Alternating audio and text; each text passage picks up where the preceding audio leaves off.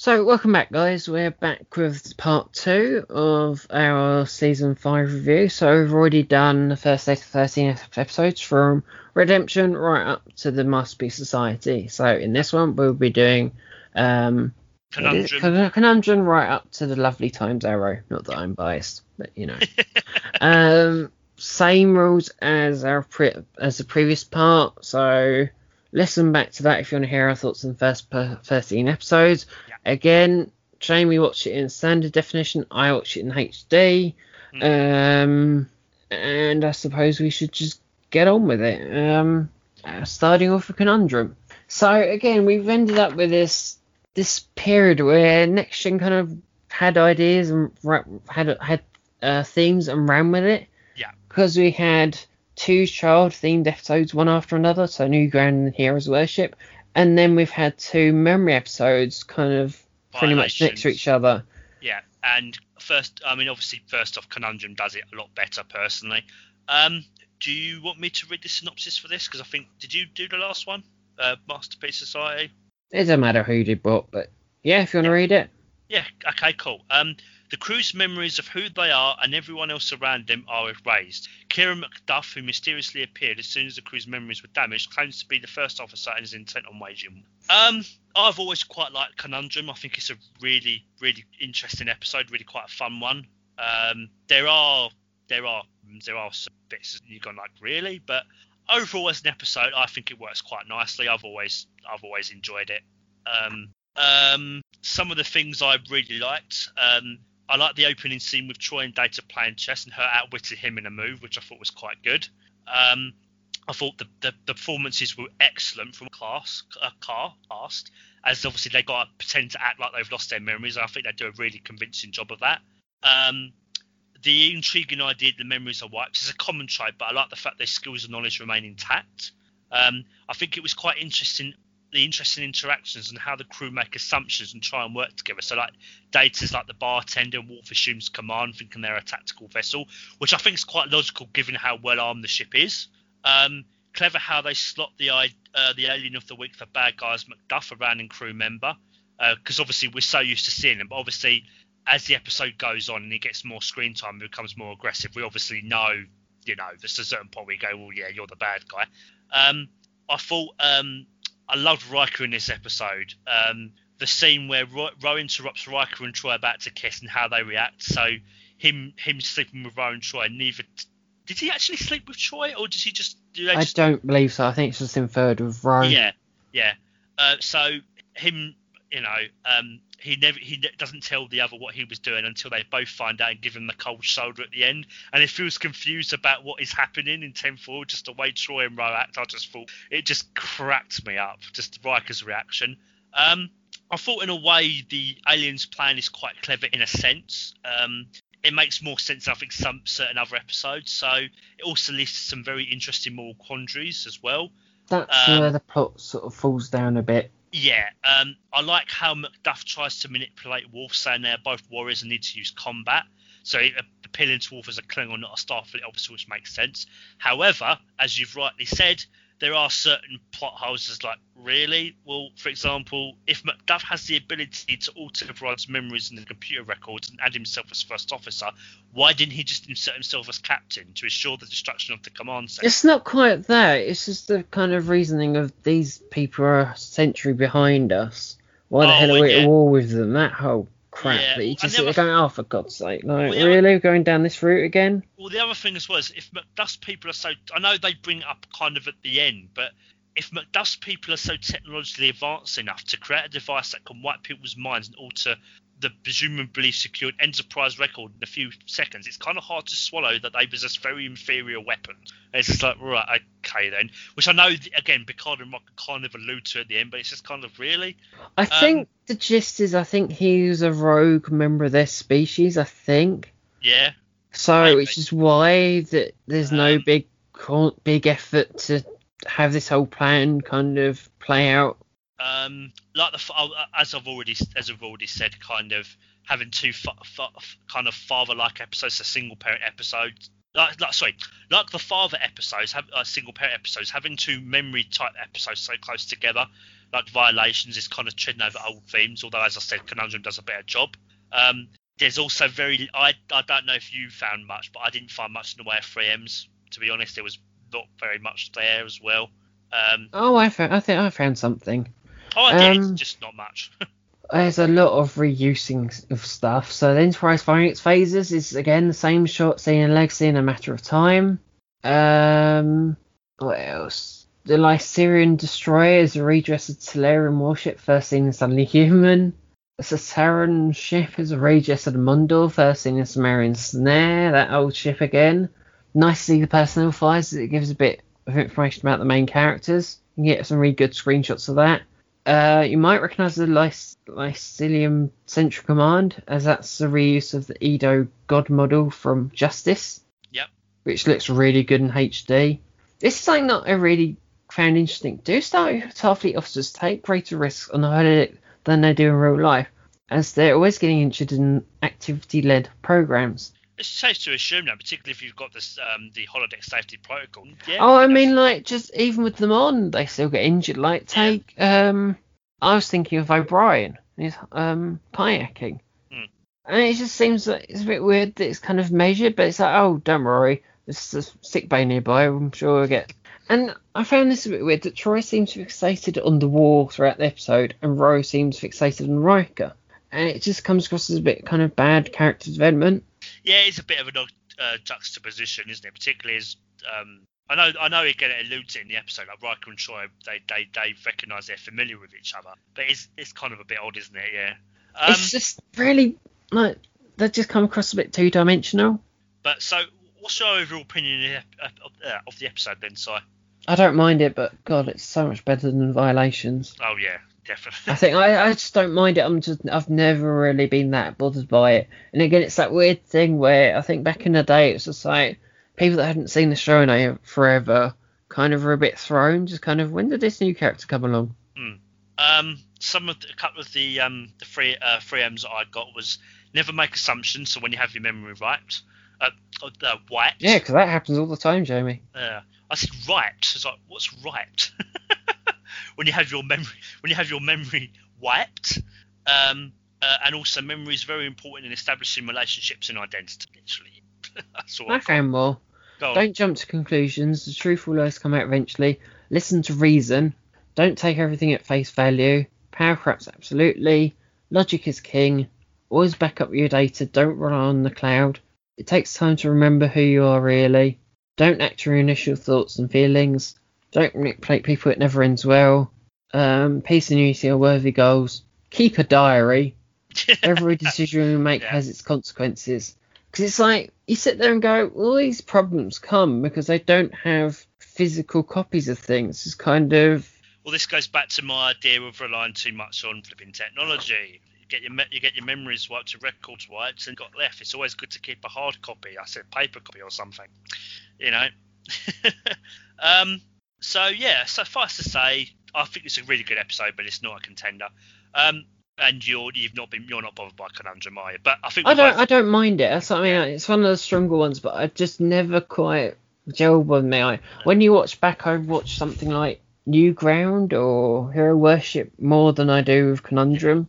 But I think it's safe to say we both agree that Conundrum is miles better than Violations in terms of like whole memory. In terms of the Yeah. same, yeah, in Yeah, themes. terms of themes, yeah. But it's Um, like it's very close between Newground and Hero Worship. They're very like sistership shows. They're very Yeah, and I think they could have benefited from being spread out over the season. I think that would have probably worked a bit better. But hey, you know, we got we got they they got put where they got put. So um, next episode, power play. Investigating a 200 year old distress, distress call, the Enterprise sends a shuttle with Riker, Troi, and Data on board. Crash lands. When they return to the ship, Troi, O'Brien, Data take over the ship under the influence of aliens from the planet. Um, a really fun, great action-oriented episode. I've always really enjoyed it. I think it's superbly filmed, um, and the action sequences and the stunts on the bridge. Yeah, it's a think- great action show. There's just Yeah. not much going on in it, I'm, I'm Yeah. afraid to say. Yeah, um, the, the action sequences and the stunts on the bridge and Ten Forward, I think, are absolutely superb. Really, really well done. Um, three excellent performances from um, uh, Colm Meaney, uh, Marina Sirtis and Brent Spiner, kind of again acting against their character types. I think they did a really good and convincing job. Um, yeah, again, you know, um, Deanna again in this episode before she gets um, possessed, uh, she uses her abilities again. She senses something's happening on the planet. Um, love the irony that Deanna would be cancelling Picard in a hostage situation. She is one of the hostage takers. I just thought it was a wonderful bit of irony. Um, great use of all the main characters and secondary characters who all get their moments to shine. Um, and I thought there was some really good plot twists in the episode. So when Troi says she is Captain Shumar of the Essex, but then at the end they're really aliens from the planet, which is a penal colony, I believe. Yeah, yet another one. Yeah. Um, in terms of dislikes, there wasn't really anything, but as you said, there's not really much in the way of 3Ms or depth to them or the characters, really. It's, there's not really much to sink teeth into. Although I will say, I thought the ending with how it was resolved was a little too convenient with how the aliens just give up so easily after being trapped for centuries. I just found that. No, but they were stuck in the corner. They realised they were cornered. And it's like, all right, then fine. We want to live. Maybe it was the way they did it, but I just, I just found it just seemed a little. Jamie, it's the usual thing. They, They had 10 of minutes of time. time, so Yeah, they just quickly had to shove in a conclusion with it. um, the episode contains 1 minute 41 seconds of standard footage up converted to HD, and that was 10 forward scenes. Uh, as Jamie said, the camera shots in this episode are fantastic, really add tension to the episode. First appearance of the pattern enhancers, which I found intriguing. It's this long until we get them. Uh, the Type 15 shuttlepod named Campbell had seatbelts, so everyone going, there's no seatbelts. So I thought, God, yes, there are. um, and Marina Sirtis broke her coccyx when the uh, crew falls to the ground. All the other cast members used their stunt doubles. She didn't. Yeah, that was a something from the special features was interesting. Um, I, I love her quote that she said that it could be Worf in a wig and they wouldn't have noticed. I, I love that quote. Good old Marina Sirtis there. It's it's a fun episode. Again, it's just not much there. I'm afraid. Yeah. Just- the the only um uh, the only free uh, only me- Maul's messages and meanings I got was hostage situations are tricky and delicate with negotiations on both sides with the safety of hostages being crucial so obviously O'Brien trying to add to season 10 for the hostages there and teamwork is important whether in trying to rescue hostages in a hostage hostile situation or otherwise that's all I got what about you Tell the truth. Treat people how you'd like to be treated. There's no excuse to to violence. No matter what you do, the truth will always come out. Needs of the many outweigh the needs of the few. Don't manipulate peaceful people. It never ends well. And every problem has a solution. Not much at all, I'm afraid. But but yeah I mean I think in a that's, that's an action show for you. Oh yeah, and I think in a way, because I think the next set of episodes are quite heavy in terms of serious themes, a lot going on. So I think having power play where it is, I think is a good thing. You need just an episode which is a bit more, just maybe not as much depth, but you know, I think sometimes those sorts of episodes are needed. Um, next episode, ethics. Um, Going straight up, Jeremy. for you, yep, okay, fair enough. Um, I did consider putting it up. I really did consider it, but again, it was. I think it was one of those moments where it got to be kind of. You got to be. Um, what's the word you said earlier? Strict. Got- Strict, yeah. Um, critically injured in an accident, Worf is paralysed from the waist down. The visiting Dr. Russell, Russell sees Worf's injury as a perfect chance to test her new device, which can, in theory, replicate entire organs. Crusher disagrees, claiming Russell's d- device is experimental. Uh, this is a very, in terms of the three episodes up here, it's a very, very interesting episode. Um, yeah, I mean, there's plenty of 3Ms with the superb that's explored well. I love how all the different themes and ideas tie into the episode title of Ethics. Um, I thought the performances across the board were brilliant from uh, Stewart as Picard, McFadden as Crusher, Dorn as Worf, and um, Caroline Kava as Dr. Carver. Carver, I think it's Carver, as Dr. Russell. And I loved how Picard is the voice of reason with Riker and Beverly and discussing Worf's point of view and why suicide's the only option for him. Um, some of the things I wasn't so keen on was I didn't like the, again uh, Star Trek's done this before, but the reset button being switched on at the end. I think I'm not quite sure how they could have done it, but I think it would have been more much more interesting seeing Worf living with his being paralyzed. It would have done, but that wasn't television at the time. yeah. I'm Um, afraid. These these days, yes, you would have had that, but back Yeah. in the early 90s, that wasn't going to happen. Um, I think there's. I, I personally thought there was too much medical techno babble that was hard to follow. I think maybe they could have toned that down a bit. And No, but with a Dr. Crusher episode, you're going to have that, Jeremy, I'm Yeah. afraid. well, this is just my this is just what I personally think. It doesn't mean I'm like this is just me my own personal um, thing.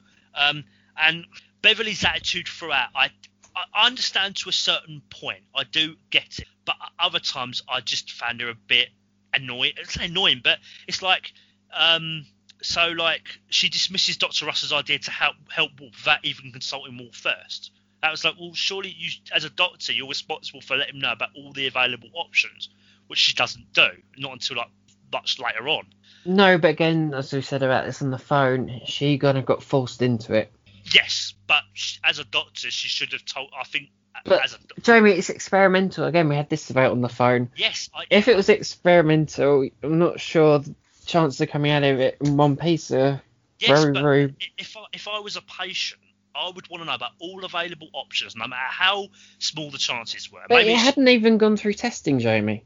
I know that it hadn't gone, but Worf. I still think personally, Worf should have been made aware of it. But that, but that's just what I think. It doesn't mean I'm right. This is just my own opinion. Um, yeah, I think Dr. Russell, what she did was completely wrong. I think, but I think she did deserve some credit, which Beverly never gave her. Like, yes, okay, what Dr. Russell did is, is you know, putting her putting her own theories ahead of her patients is is absolutely. One guy awful. died because of it. Yeah, exactly. In the episode, yeah, he did. Worf could have quite easily have had the same fate. That's what I'm trying to get at. Yeah, but I think Beverly could have given Dr. Russell a bit of credit. That's all I'm saying. I'm not saying what she did was right. I think, you know, what you know, not at all. And Beverly was right to call her out on it, definitely. But I just think a little a little bit of credit would have wouldn't have hurt. But hey, this is all very subjective anyway. Um, but yeah, overall as an episode, there's so much going on, and obviously you've got Worf and Alexander's um, um, you know, um, being brought back into it as well. So Worf being the father again, and kind of him and I think this happened a few times, it? I said the challenges they faced together, which I thought was done really well. And one thing I really did like was when Worf says, "If I don't make it out of this procedure," he says to Deanna, "I want you to, I want you to raise Alexander," which I just thought was a really nice thing to add. Yeah. Yeah, and I didn't you say to me that also alludes to kind of the beginnings of the the, the Worf and Troi relationship, kind of like a, a subtle hint. I think so. Yeah. So, what you? What, what did you like about the episode? First time we learn that Klingons have ridges on their spines and feet, including that spike. Yep. There's a deleted scene which explains Dr. Crusher's comment that Worf's in fully Klingon mode, um, where she's talk to him, talking to him about tests, and it's just like, no, don't, don't want to hear it, don't want to hear it. And then she goes back to her office before Picard walks in. Um, the camera shots in this episode are great, in particular the um, close-up shots. Nice scene episode focusing on Dr. Crusher and Councillor Troi Yeah, agreed. Yeah.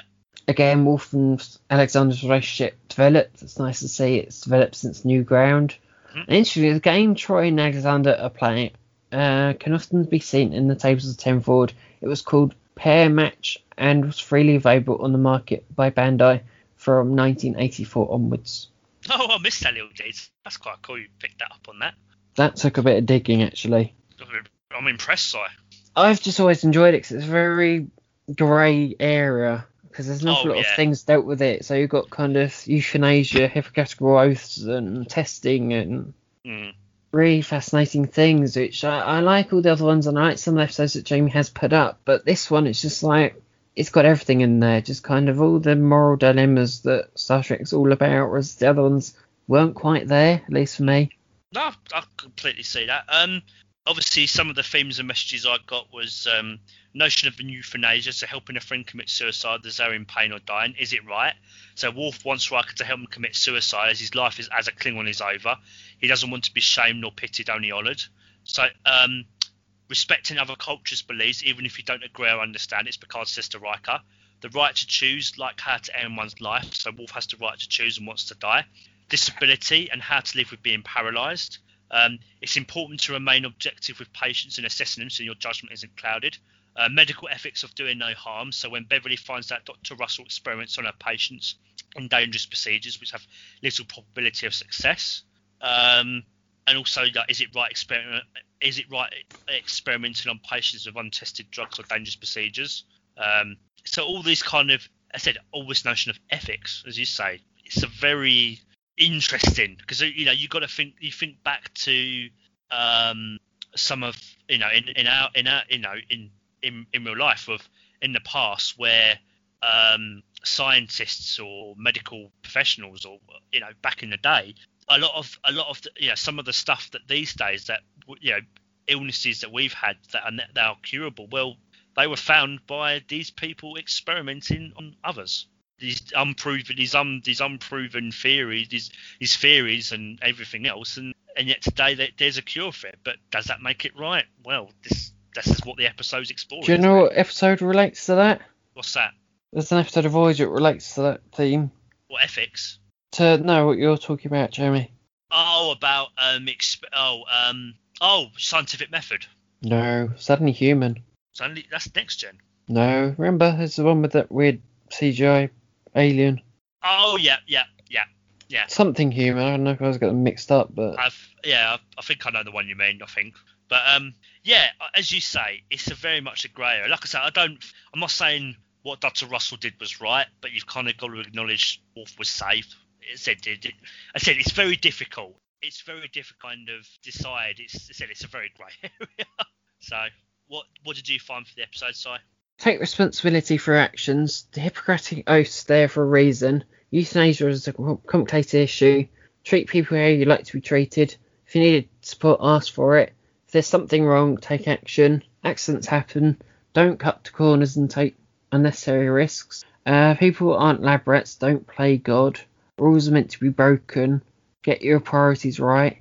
Every decision we make has consequences. Stand up for what you believe in. Don't manipulate people. It never ends well. Human body is a fragile thing, and people are affected by the same thing in totally different ways. So I found loads. Yeah, a lot. And yeah, in a way, I said I can completely understand why you've um why you put why you put the episode up. I can completely understand that. Um, next one. Uh, yeah, um, um, an episode more current than it was when it was filmed, but you know, assisting yep. the inaugurous J'naii in search for a shuttle. Riker and Janelle, pilot Soren, uh, oh J'naii, pilot Soren take a shuttlecraft into null space to investigate investigate a trip on which Soren reveals to Riker that she is one of a group of outlaws who embrace their gender of male and female. Yeah, so um, the outcast. Um, it was quite interesting rewatching this episode because I think previously we just dismissed it as kind of uh, I don't like this one, but um, it's, it's it's interesting because I think the episode is well intentioned, um, but I don't think it, it's not really until the end where it, it's. They completely ruin it. They completely yeah. and utterly ruin it, and you just go, "Oh, for God's sake, Star Trek! This is why you get a bad rap with." And it's a shame. LGBT plus stuff. Yeah, and it's a shame because Soren's speech sums up perfectly what the episode struggled to get across. But then, so throughout, it's struggling to say what it wants to say. It that does, should have been the watershed moment where the, yeah, uh, the society should have gone, all right, then fine, we'll, we'll look at this now, rather than, yeah, yeah, fine, gay conversion, go for it. And yeah, and then the episode sums up what he wants to say with her speech, and then they completely undercut it as Simon says at the end. So I think yes, in some ways the episode was well intentioned, but they just didn't do it quite, fortunately. And of course, it again brings back to the whole, as Simon said, the whole LGBT thing. Star Trek at this point had never. I think it wasn't until would we say Discovery? Would that be right in saying that? Yeah, Discovery is finally when they got it right. Right. Yeah, yeah. So yeah, um, but yeah, it is an interesting episode. Um, I, I love the concept of null space. I thought that was very interesting. Although it was kind of a shame. I know why it, it was. Just, it was kind of a shame they just used it as a plot device. I think it would have been interesting to. No, but that wasn't the real focus. So. No. Yeah, I get. I understand that. Um, I think Riker and Soren had some nice romantic chemistry. Um, I think also it was quite nice seeing a mature side of Riker. You can actually see he genuinely cares about Soren, which I thought was was quite nice considering you know I said Riker's reputation. Um, uh, obviously, as as Simon said at the beginning, you know, it feels kind of preachy. It mishandles the concepts, but it is well intentioned. It is vastly ahead of its time in social commentary. Um, yeah, I mean that's kind of what I got for kind of what I liked about. It. Obviously, dislike, obviously, again, just kind of what Simon kind of said. You know, um, um, about obviously the end, to kind of oh, you know, let's grow as a society, and they don't. Um, well, they never said they would, but it's just the way it's handled. Just kind yeah. of, oh no, gay conversion, go for it, carry on. Is that what? Okay, that's really not what you probably intended to say, but you no, know. it's, it's attitudes that were reflected back in the what forties, fifties, and it's just like, well, this is nineties. Uh, unfortunately, it's still going on, Jeremy. Yeah.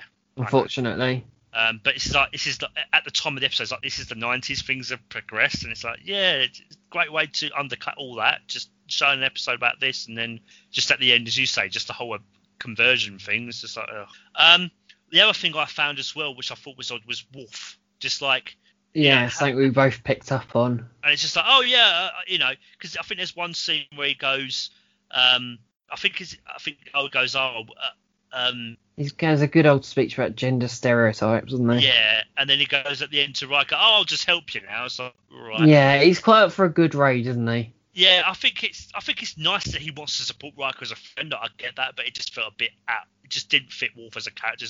Okay, right. Um, trying to think if there's anything else. Uh, oh, I wasn't quite sure about this moment. So I, am not quite sure, but the moment where Riker says, "Oh, physically, men are bigger and stronger in the upper body," that didn't sit well for me. I was just like, "Excuse me, women can be physically bigger and stronger in the upper body than men. There are even in the 90s there were probably some. So I didn't particularly like that bit. It kind of come across as a bit of a sexist comment. I could. I, like I think a, it might have been scientifically. I think it might have been biologically, but I don't know. No, I just I, maybe I'm wrong in saying that, but that moment just didn't sit particularly well with me. It's just like, well, yeah, that's a, that's kind of questionable. Kind of just the comment that he made. It's like, yeah, I'm not saying it, it maybe it isn't sexist. Maybe I'm reading too much into it, but I think it can come across that way, and it's just not good. Um, yeah, I mean, in terms of what I liked and didn't like about the episode, that's pretty much all I've got. What about, what about you? Uh, I got lots of trivia. There's a deleted scene in engineering where Soren and Riker are discussing dinner before they get kind of found out. Uh, J'naii Shuttle is a of the shuttle or escape pod person and the most toys. The shuttlecraft from Magellan, which is Type 6, a favoured shuttle from season 4 onwards, was the first to be armed.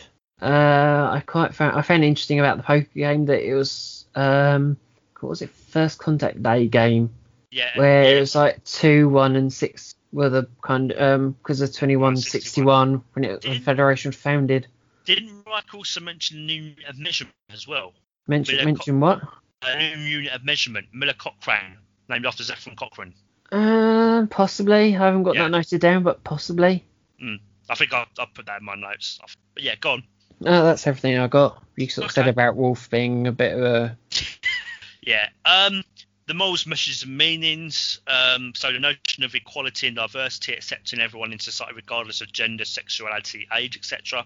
Um, the concept of gender and sexuality and its acceptance in different societies and cultures. Uh, the J'naii genderless society. Um, anyone who is male or female seen as a threat and is put in speech marks cured of this. So obviously it's an allegory to you know how mm, the LGBT used to be treated because being obviously kind of said that homosexual was seen as. Don't a, you mean LGBT plus? Plus, sorry, thank you, sorry. LGBT plus, thank you. Sorry. I have got the whole thing, but it's easier um, to say LGBT plus rather yeah, than because it's an awfully you. long one. I can say it. It's LGBTQQIAAP. Wow, I'm impressed. I d- I don't know what it stands for, but I thought it was interesting. I, um, I don't know, but LGBT plus. Yeah, let's just cover a bit more. So, so an allegory to how the LGBT plus used to be treated, being so, like for example, being seen, being homosexual was seen as, a, as I put in speech marks, as an illness that needed to be cured back in the day. But obviously, and the episode, well, does that at the end, which just shouldn't have been. It's a shame. It really is a shame because the episode is very forward thinking for its time. I said um, Soren's speech is brilliant. Sums up what the episode. Do you want me to read out Soren's speech? Yeah, if you want to. Um, because I, I, actually did um, uh, did um, summarize it. So because you can easy, you can literally replace the word female with with I am gay or whatever, etc. And it works brilliantly well as the same thing. So I am female. I was born that way. I've had those feelings those longings all of my life. It is not unnatural. I am not sick because I feel this way. I do not need to be helped. I do not need to be cured. What I need and what all of those who are like me need is your understanding and your compassion. We have not injured you in any way, and yet we are scorned and attacked, and all because we are different. What we do is no different from what you do We talk and laugh. We complain about work, and we wonder about growing old. We talk about our families, and we worry about the future, and we cry with each other when things seem hopeless. All of the loving things that you do with each other, that is what we do, and for that we are called misfits and deviants and criminals. What right do you have to punish us? What right do you have to change us? What makes you think you can dictate how people love each other? Summed up brilliantly. It's it's like it's one of those surprises every year. You have that episode where you just go, oh, maybe I've got this wrong the whole time. Maybe the whole franchise, maybe the whole Yeah. our fandom's got this wrong the whole time. Hmm. Than just going, oh God, Riker will sleep with anything that moves. It's just like that's that's not the point. That really Yeah. is not the point of the episode. And that's what I mean. That's why I quite like the fact that you see a more mature side of Riker. I truly believe you cared about Soren. You can see, you can, and obviously when, and when you- even when they leave, it's just kind of a look of kind of, oh, I don't really want to, but it's kind of yeah, Uh, unfortunately, she's gone through this therapy, and there's nothing I can do to reverse it. no. But as you say, I think it's a shame the episode kind of does what it does at the end. But It just falls short just at last point. It's sort of what they were saying in What We Leave Behind, where it's the same thing in Deep Space Nine, where it's like they wish they could have done more, but shows of that time, where it's just kind of, you But know, no, they, you know, it is an it is an interesting episode, and I think I think it's in terms of kind of what it's exploring. I- It's done worse, I think, in other episodes. Personally, probably. I- I said at least there's something there. I said Soren's speech is definitely something. I just think that's why it's in so much disdain. It's because of the way the the solution to it, or lack Yeah. of solution to it, or it's just kind of. Yeah. Because I think even in like Angel One, you even had a bit of kind of, oh yes, we will look into this a bit more. yeah, Whereas in this one, it's kind of, oh no, no, we're No. we're, we're good. And you go, well, for God's sake, you people haven't learned anything. And the J'naii are just a bit bland. If they were a bit more, if they had a bit more gumption, a bit more character, I think it would have worked a bit better, maybe, because they are just a bit kind of beige. I would agree, I'd agree with that. Yeah, I think Um, when you're a beige species, it never helps get a point across. And again, it that works into the kind of portrayal of this episode where everyone just goes, oh God, here we are again. yeah. Um, anything else you want to say about that? No, it's that. I say that's the surprise of the series, I would say, or one of them, because I think there might be a couple more in here where you go, didn't see that coming. I didn't imagine me going, oh my. Um, just, yeah, it's just an incredible episode. next one. Yeah, move on. Oh, you said what's an incredible? Oh, what's an incredible episode? The Outcast. Oh, fair enough. Oh, sorry.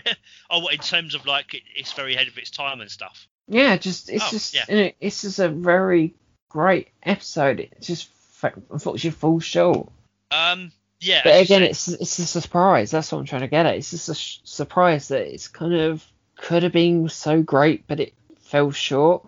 it is a shame because I said, I mean, I, I don't love the episode by any means, but it, it is I've it, it, I've got to give it more credit than I did previously. Um, and said it is a shame because it almost get almost gets there. It said it is well intentioned, but yeah, it's it's a And shame. it's, they almost had it because they had um, the host last series where, where last season when you had that thing and they could have built on it with this one, but they really didn't. And it's just like, Was it, oh, was it even referenced? no, it, would- it wouldn't have been. But it's just a Yeah. kind of it's in the same sort of vein kind Yeah. of thing, and you just go, oh come on, like like kind of you know put your head you know going head first, just go for it, just kind of. Um, cause and effect. Although I would say, uh, Oh, you do sorry. wonder whether, because of that speech, whether some high up in Paramount sit there and went, nope, you can't do that. Change the change the solution to this one. Change that. You I do you- wonder. It has got that feeling to it, where obviously the production staff wanted to go down one route, and if someone high up sort of said, oh no, we're not having that. Well, this is the thing. Um, I think I've said this before. Bone and Braga get a lot of flack for some of like, Star Trek stuff, and it's like, yes, they could have tried to get it through. Maybe they weren't brave enough at times, but it's not always them. It's so as I said, it is the network. It is Paramount. It's kind of put these restrictions that well, sometimes they they, they wanted to do certain things, put certain things in episodes, and couldn't because they were restricted. So again, this might be another example of that. Yeah. Um, cause and effect. Um, the crew's regular poker game suddenly feels too familiar to Crusher, who experiences deja vu. The Enterprise is charting the Typhon expanse when the ship's systems fail, hurling it onto a hurling it onto a collision course with another starship. The Enterprise has been destroyed. Yeah, and the only episode to show the Enterprise D's main shuttle bay. Yep, the only Enterprise to show um, yeah, supposedly shuttle bay. Jamie, you've completely missed the point of what we were trying to do there. Did I miss? Yeah, okay. Well, that that didn't work out. You're meant to read out the Shrekcore thing again, you muppet. Oh, was I? Yeah. Oh dear, never mind. Maybe um, we need to talk through these a bit more next time. yeah, we, we had this idea, guys, of doing like a similar thing, a time loop, repeating in the episode. We thought we'd do it for this, but I think I misunderstood what bit would be repeating. But never mind. Sorry, Sire. Oh dear. Um. Anyway, on to the episode itself. um. Do you want to Yeah. know what the Bozeman Bridge is a redress of? Gone. Have a guess. Battle Bridge. Yeah. There's a surprise. There you go. Um, the time loops occur. There's five of them, and they occur roughly every eight minutes, and each required uniquely different camera moves. Um, although one thing I really don't get is how the hell did the Bozeman get in the time loop in the first place? yeah, that's one thing that. And you would have thought that after so long they would have started to question it maybe a little bit. It's like, really? Surely they would have done. Because I couldn't quite work out. Did they spend the, like three weeks over, but they would have been doing it for 80 years? Yeah, I just don't quite get it. And, and the other thing I don't get, so something huge must have caused it, but they're the first to explore the Typhon Expanse, so there's no ships in there, there's no anomalies that we're aware of. yeah. So what in God's name caused it? Yeah, and the other thing I find as well is after a couple of loops, the pa- the solution is painfully obvious. It's like Data West says, "Oh, it's a tractor bay," right? Because it's like, "Oh, it just opened the shuttle bay doors." Like, well, yeah, just do the second option.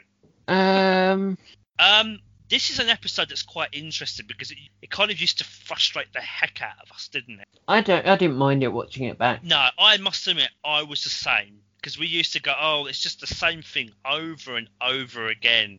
But if you think about it, they do a lot of variations, as, as you said, on the, the, the camera shots they use. There's um, three exact loops, pretty much, and then Yeah. there's two slightly different ones. So same, same, same, Yeah. different, different. Um, or the la- last two are similar. And I think, and I think from the special features, I can understand why people revere it so much because of, of, of its time, it was very innovative and it was very different to the. Oh, structure yeah, I love it that does. people rang up the I think their telnet their networks and said, "Hey, your program's not working." When it was just the show running normally, because I hadn't Yeah. really seen that concept before. Yeah, Um, it's another episode where the crew send a simple message to someone via o- over overcomplicated technobabble, like they did in uh, uh, Night Terrors, where the message was now, and in this one it's a three. Um, the Bozeman gets referenced quite a lot from now on in, uh, in like at least all good things and generations and first contact. I also obviously Ro actually has um, a different hairstyle as well in this episode than her. I think she has shorter hair than she normally does. Her hairstyle's different. I hadn't bothered. it's just something I noticed. Um, And I- obviously, Captain Morgan Bateson was played by Kelsey Grammer, who was filming Cheers on the Paramount lot at the time. Yeah. And wanted to appear on Star Trek as he was a huge fan, Yeah, which I thought was as really they always do. Yeah. Um, yeah, I mean, in terms of kind of other stuff, I mean, it is different, but I did, I still did find it a bit of a hard stock sitting through the, the, the same different time. I found issues with the fact I was trying to find stuff with it. If you're watching Yeah. pretty much the same scene five times over, Yeah. there's not really much you can kind Um, of get not from it. I did get something, but it's just like, There's not really much in the way of the three M's at all, really. Um, but what I will say I did really like was I think that some great scenes like this opening scene was brilliant, spectacularly done, like filmed, the music, just the Enterprise blowing up. It's like when you first saw it, it's like what the hell, brilliant. I gotta say. Um, I yeah, enjoyed- subtle reference to couples making love. Always gotta love one of them. what was that? What bit was that? Well, when Data's going, yes, this is a crew doing their everyday things, and Oh, there's yeah. 13 couples engaged in romantic encounters, whatever the hell that means. it's like, okay, Yeah. we all know what you mean. Um, and I also thought it was interesting and different getting the time loop from Beverly's perspective, which I thought was quite. Um, yeah, and obviously I think it was well acted. Yeah, pretty much every episode pretty much is from the cast, but it was well acted as well. Um, literally all I got from the friends was don't get caught in a time loop; it will drive you insane. That's I I think you took things a bit too literally. I went a bit more broad and actually found decent amount of stuff. Go on. Teamwork is an important time, uh, part of life. Learn from your mistakes or you're destined to repeat them. Eh, better. Yeah. Uh, two brains are better than one. Help can come in the most unlikely places. Androids make mistakes. Yep. They- Don't give yep. up so easily because we haven't had androids make make, make mistakes since season two. Uh, peak performance. That's episode. Yeah. Uh, don't give up so easily. The solution to every problem. Every decision we make has consequences. If you won't want to prove something, make sure you have evidence. So yeah, I I found a few bits, a bit more than Jamie, but you know, a bit more. Jamie went a bit more literal. Yeah, I think I, I think overall cause and effect is I enjoy it. I mean, not it's it's not as Again, I think I said to Jamie on the phone as well. I think for me, I think I watched this one to death growing up, so I kind of it, it kind of lost its sheen ages ago for me. Yeah, and yeah, I like it, but as you said, it, it is a bit of a slog to sit It's through. just very difficult to try and Yeah. do it with yeah, five si- five scenes of exactly the same. and I think they do a reasonably decent job. It's just it's not, and I can Um, understand. do you want to say it again? You've said it to me numerous times. Star Trek Discovery does it better with the mud episode. Yes, yes. I, I yeah, I personally believe it does, but I think But that's modern television.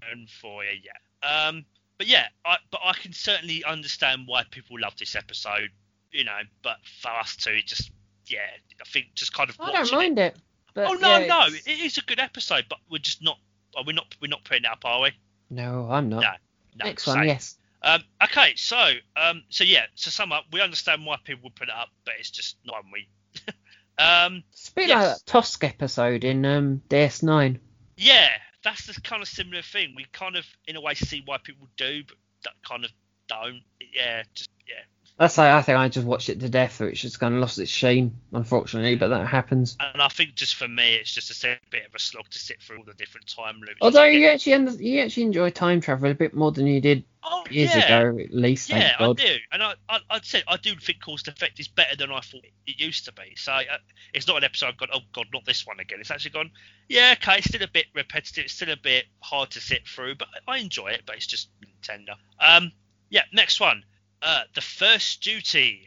As the Enterprise arrives back at Earth, news reaches Picard and Crusher that an accident has happened involving Wesley, which has injured four uh, pilots and killed one.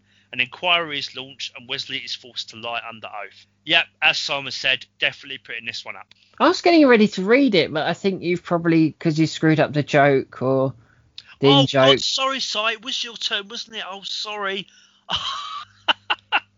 But I wasn't stopping your flow, and it's just like it makes up for screwing up the joke. So I, I, I tell you what, okay, don't worry, it's if fine. you want, you can read the next two if you want to. Would that be? I was just about getting to read it, and it's like, oh, it's being read now. I might as well just go, go along with it. It's like Jamie's quite heavy reading it. Well, don't sorry, worry. I did you want to read the next two?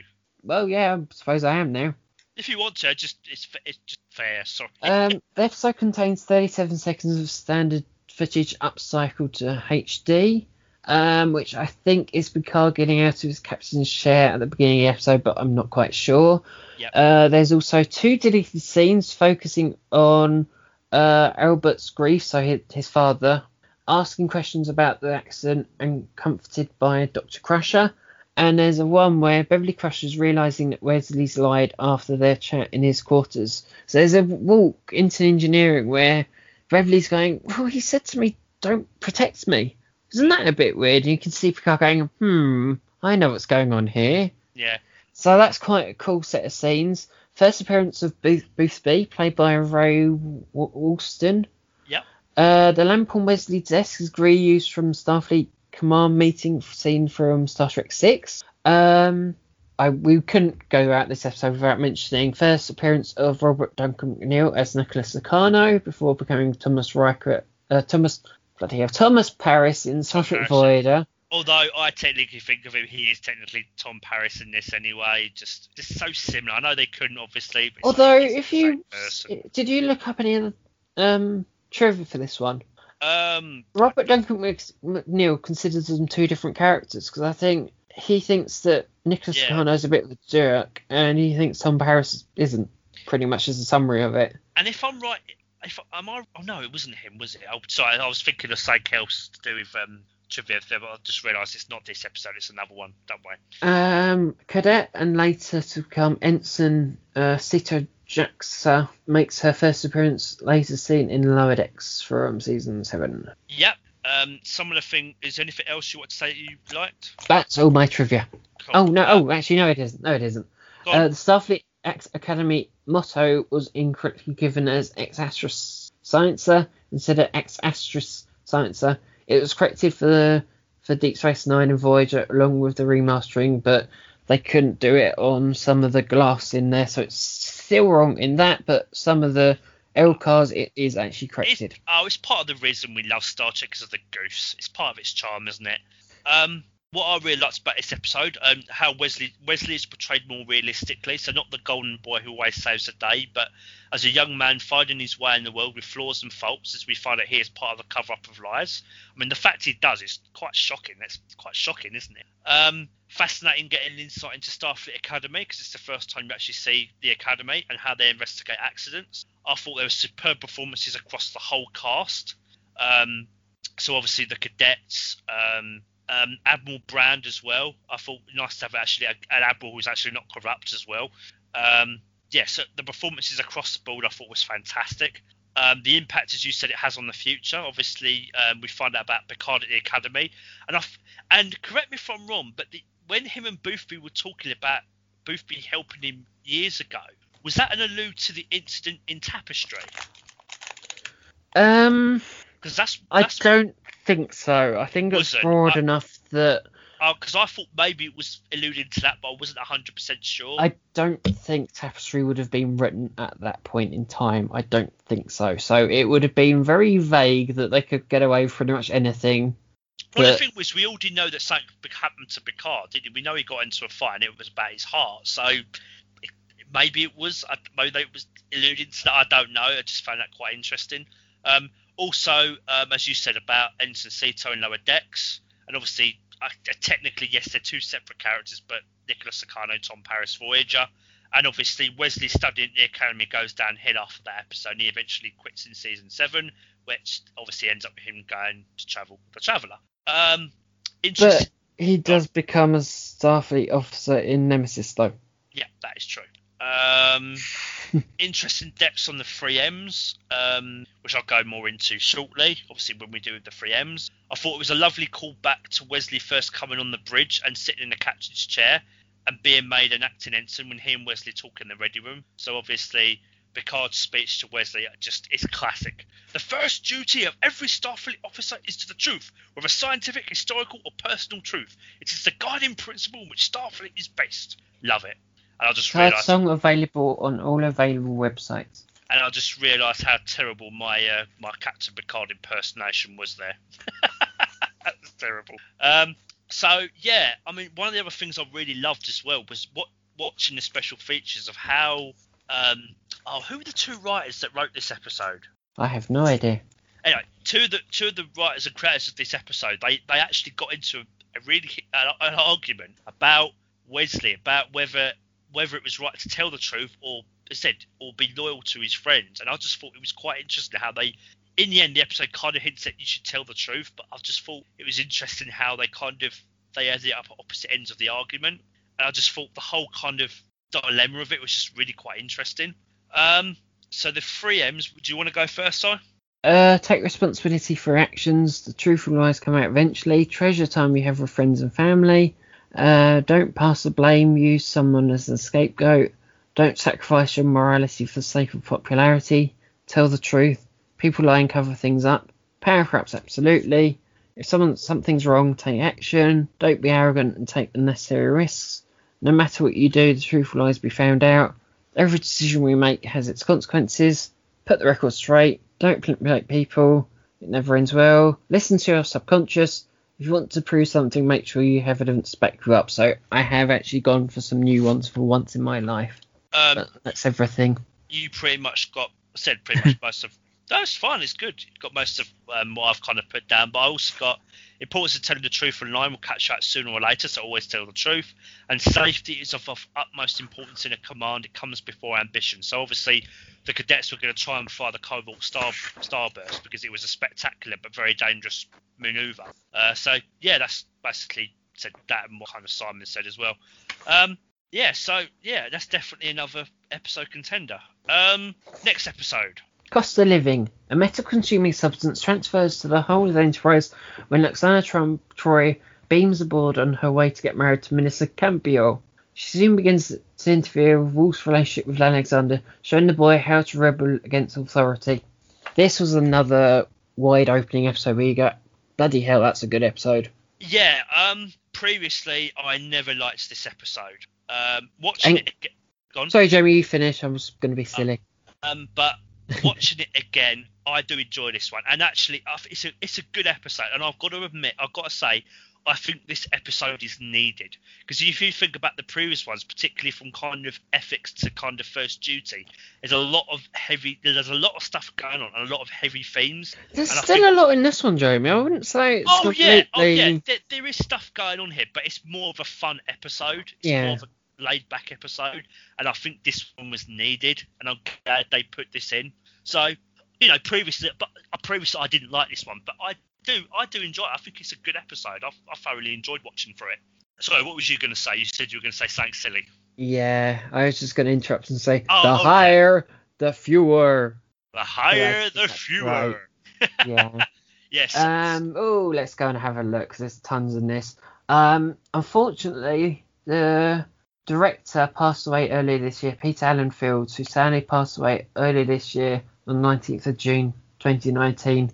Um. Sadly, but who knows? He may end up in this year's um Absent Friends. Who knows? oh yeah, yeah, yeah. Um. is he the one who directed this episode? Yes. Oh, that's sad. Um, the C- C- Custodian ship is reused on Amundo, first seen in Samaritan Snare, in a new grey colour. Uh, the asteroid field last appeared in Galaxy Child. Um, Starfleet does a children's holiday program before we see the ch- Adventures of Flotter and Star Trek Voyager. Uh, I think the dancer in a ho- is a homage to Venus seen in the cage. Yeah, I can see that. Yeah. I think that a bit of Majel Barrett Roddenberry seeps through when Alexander tries talking about Alexander about being alone with the passing away of Gene Roddenberry earlier that year. Yeah, that's something I did pick up on, and I think she, I think she acted brilliantly in this episode, particularly that scene. Yeah. Uh, there are uh, oh, two deleted scenes. I didn't number it. There's two deleted scenes focusing uh, an extended transporter room scene where they're trying to sort things out about the wedding and getting to know each other. It, suffice to say, it doesn't end well. Uh, Troi counsels Worf, but neither listens to e- each other as they're consumed in their own problems, resulting in them swapping stories about their childhoods.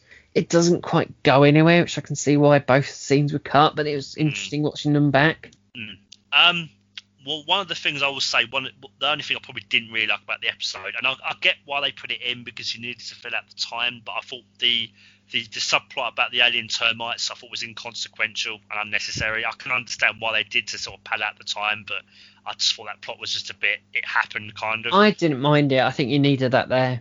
Um. I, I'm completely on the other side of the fence. I think you needed that there just to kind of because you need that odd thing where it does interfere with the other story where you have sausages in that tea thing and then you have it interrupting the holodeck program mm, where you have the kind of maternal instinct in um Lwaxana Troi actually coming out for once. So Um, I, I I'm the opposite. I quite enjoyed it. It's just kind of you, need that fluff within fluff, just kind of that's fair enough. I can kind of see that. and you need to utilize the rest of the crew, otherwise you wouldn't have seen them. True. Um, so some trivia I got here was obviously Majel, Majel Barrett talks to herself because Lwaxana talks to the computer, which is obviously Majel Barrett, and she calls it dear. She calls Worf Mr. Woof again, and it's the final appearance of uh, Mr. Homn, her valet, as well. Um, some of the things that yes, I liked said it's a fun episode which is needed after all the serious kind of heavy ones of recent. I thought Lwaxana Troi gives a superb performance, which and she brings a great energy and enjoyment, and the episode actually treats her well, like certain previous ones. Um, Um, bear in mind you did have half a life. So we're starting to get into serious Yeah. Lwaxana Troi episodes, Yeah. which is good. Yeah, that's what I mean. It's kind of from kind of half a life kind of onwards. They, they she gets her character gets treated a bit better, or a lot better, should I say? Um, I thought some really funny moments, like when Picard says he'll be very happy to give Lwaxana away at her wedding. Obviously, Worf popping the happy balloon on the holodeck, which always made me laugh. um, the minister's horror, horror, Lwaxana going naked to the to, at them at their at their wedding, and I just thought Worf and the mud bath at the end, I just thought was great. Um, I think there's a lovely bond of friendship that's developed between Lwaxana and Alexandra, Alexander. Um, and I liked the uh, there's a nice mirroring of the Worf Alexander and Loaxa- Lwaxana getting married plot. So like Lwaxana will have responsibilities when she's married, and like Worf and Alexander do with their contract. But you need to have fun sometimes, no matter your age. So her friendship with Alexandra, Alexander, oh, Alexander, and being with her daughter, being with Deanna makes her feel less lonely. Um, and I think there's some good 3Ms with some decent depth. Yeah. So yeah, overall, I said as an episode, it's better, much better than offers previous. Um, the 3Ms that I got was um, rules and responsibility are important in a relationship, whether a child, whether a parent and child or otherwise, to help function or grow. But you sometimes need to have fun, and rules are made to be broken. Um, looking at the concepts of age and fear of being alone. So why Loax- Lwaxana was so impulsive about getting married. Uh, friendship is important, being able to tell the truth and relying on others, but also having arguments which can be help, which can be help, ah, which can be help, help, healthy. God, I'm terrible with my words. Go. What you got? Oh, you finished? Yeah, I'm finished. I Sorry. thought you were trying to read them again. No, no. Read, read, read I don't think the last one was very clear. Oh, oh. Do you want me to reread the last one I said? I think so. Okay. Friendship is important. Being able to tell the truth and relying on others, but also having arguments which can be healthy. So when Lwaxana tells Alexander to tell her the truth. Yeah. Is that better? Yeah. Yeah. I, I was Um, just fumbling over my words a bit there. Uh, Uh, tell the truth. Treat people how you'd like to be treated. If you need support, ask for it. Life is all about compromising and knowing when to give and take. All species face the same problems. Help can come from those unlikely places. Be yourself. Don't try to be someone you're not. Um, don't take your guard down. So that that's back. That's all back down to that um, material consuming substance. All arguments can, can be ended by the phrase "the higher, the fewer." That's one of my favourite things. Don't marry someone based off of their profile. That's the thing I want to try that in real life. The higher, the fewer thing. Every decision we make has consequences. Every problem has a solution. Uh, live life to the full. There we are. That's what I got. So a decent amount, I think. Uh, So Oh, I, yeah. I was surprised. I really was surprised by that one. It's just like you get to it and you go, "Oh God, here we go," and then you watch No, it and you go, "Oh my God, a- that's decent." yeah, it's a fun episode that is needed. It really is needed. I'm, I'm glad I said you need episodes like that, and I'm glad they put that in there. And I think bringing back Lwaxana for that, bringing back Majel Barrett for that, I think was, was perfect. So yeah, I, I enjoyed it. I don't think it's fantastic, but it's a good episode. It's a fun episode, and I think it's and it's got, as you said, got some good depth to it. Um, next episode. Episode 21 somehow, and we're an hour into it. So we are stumming through them this year, guys. So we're not going to be here for six hours this year. Yay! Yay!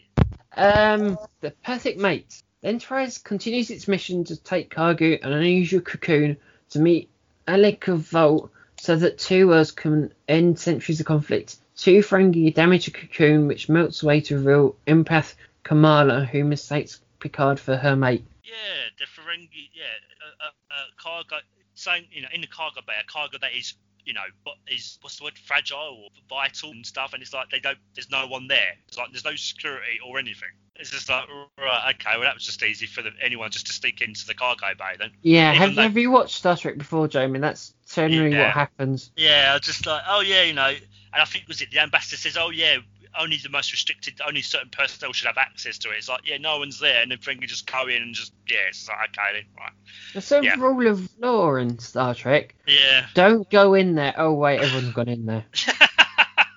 Which is that no one was around. It's just like, yeah, that's yeah, okay. Um, obviously, um, yeah, I mean, perfect mate. uh, Again, this is one I've I've I've never particularly liked. Um, watching it through, it's interesting to a point. I don't think it's. I still don't think it's the best episode, but it's not bad. Would you say the same? Yeah, it's alright. There's a Yeah. lot of really interesting trivia for this one. Go on. Where do I start? The Volti ship is a reuse of the Jovis first seen in the most toys. Yeah. Uh, Famke Janssen was originally meant to play Jadzia Dax, but turned it down for the role. Mm. The Kriosian ship is a reuse of the Taler- um, Talarian observation craft from Suddenly Human, but when the ships part ways, it suddenly becomes the largest Talarian warship, uh, also from the same episode. Second appearance of Max Grodénchik after his appearance as Sovak in Captain's Holiday. Uh, Captain's Holiday. Um, Famke Janssen plays Kamara, who calls herself a mutant, before famously becoming a Bond girl three years later in Goldeneye as Yeah. Xenia Onatopp. Um, along with Jean Grey in the X Men franchise, alongside Patrick Stewart as Prof- uh, Professor Charles Xavier. I thought that was quite interesting that she calls herself a mutant, then she comes mutant a few years later as um, Hmm. Jean Yeah. Grey. The other thing as well, the other bit of trivia there about Famke, uh, Janssen is she turned down the role of Jadzia in Deep Space Nine. Yeah, I said that. Did you? Said Oh. that. Oh, sorry. That was the second one I said, Jeremy. sorry, sorry. Go on. Um, I always thought this was interesting. Um, an unknown fact about Federation starships: the most frequently broken piece of furniture that gets replaced is the glass table. That doesn't really surprise me. Which it's not a fact, but I thought every Yeah. time we see it, it's broken. There's an offhand comment from Geordi that references the Dolphins, who were, according to Starfleet, uh, the technical manual, part of the crew. And there's a deleted scene where we see Picard's fantasy of stopping the marriage and telling Kamala what he really thinks. Um, yeah, I mean that's that's some really good trivia actually there because there's a couple of bits there that I didn't actually know. I said, you know, what you said about the glass table and stuff. I thought that was quite cool. Well, it's Um, not really a fact. It's not really trivia. It's something I've made up, but it is true. fun. You look at Yeah, it, it it's like though, probably it? every table. Like you just sit there going, you can imagine these kind of low down crewmen or ensigns or whatever walk into the guest quarters or wherever and just go, oh god, it's the table again. We need another bloody table. Off to the. And I found. Sorry, go on. Like how many tables I must reproduce like every year, just like You know, well, you would have thought maybe it was one of those situations, but I know it's not the same. But you know, in um, Trouble with Tribbles, you can't that you can't break the chairs or anything like that. Kind of maybe it's a similar kind of thing. I don't know. Well, Um, I'm pretty certain it was probably sugar glass, which is something, Yeah. but real life just. And again, that's what I don't get about this particular episode is the guy hits the table, but it's not. I- From at least what I can tell, it's not that bad. He really shouldn't have been ended up in a coma. Yeah, it did seem a bit. But it's Yeah. again, it's Star Trek kind of You need, yeah. comedy violence, where it's just kind of yes, he'll fall on this table, and oh my god, it's. You can just imagine Spike's gone through him. That's why he's ended up there. It- go, it- oh it- come on, like really? This is yeah, and it's you a- need. good plot Yeah. device, but Yeah. you just sit going, oh, for God's sake, here we are again. What- just what- just change the freaking tabletops at this rate. Just don't bother with glass. One of the things I found was I think there's a bit of a contradiction in this episode. So like, Oh, there's a surprise. well, Picard chooses Data as a chaperone as he has no emotion, so he won't uh, he won't obviously be affected by Kamala's pheromones. Yet later, Picard says he trusts in his crew's self-control. So it's like, yeah, you say that, yet you've done this. It's a bit of a contradiction. Oh, yes, this made me laugh as well. Riker meeting her. And he swiftly goes off to the holodeck and you go, yeah, well done, Riker. yeah. That is the origins of why you have a bad reputation. Um, I am just going to go to the holodeck for a cold shower. He's like, okay, well done, Riker. That's the least subtle thing you could ever do. Um, a few of the things I did like about this episode, though, was um, great performances from uh, Stewart as Picard and obviously Famke Janssen as Kamala. I think it gives really good depth to her character. Um, I think it was a fascinating insight into Picard himself as he fights to resist Kamala's pheromones. Um, and I thought it was quite an interesting ending. The fact that she goes through the arranged marriage, despite the fact she's nothing, she's nothing more than said, seen as nothing more than property, and it will be miserable, which I just thought was kind of sad, really. Um, so yeah, I said it's not a bad episode. I still don't think it's great, but it does have something there. Um, the three M's, um, the importance of an individual's rights. So a sentient being is not property, whether a woman or otherwise. And obviously the whole the needs of the many outweigh the needs of the few. So Kamala deserves to live her own life, but if Picard interferes, two planets and lots of life lives will hang on the balance because her bondage to marriage is, is um, for peace, isn't it? it's again this galaxy you watch star trek and it's filled up with penal colonies prison planets i think they're the same thing and then these odd planets where there's these random princesses or whatever the hell they are that they get shipped off to kind of lead these planets it's just like Yeah. that's all it's made up of that really is all it's made up of that's a good point because you think back to um, the Dauphin in season The Dauphin, two. yeah, that's the other one. Yeah. It's just that they're going, oh, good, here's another one. We're going through it again, slightly different. Yeah. We'll tweak it slightly different. They would never notice. But yes, it's penal colonies and princess planets. It's pretty much all Star Trek's made of. Um, what did you get for your three M's? Uh, not much. Life is their challengers. Treat people how you like to be treated. Slavery is never right. Women aren't objects; they're people. And I put in there mail order brides because that kind of how it came across. Life is unpredictable. Help can come from most unlikely places. Accidents happen. You never know who's gonna who you're gonna fall in love with. All governments cover things up. Every problem has a solution. Peace and unity are a worthy goal. I, I didn't quite know what to make of that episode.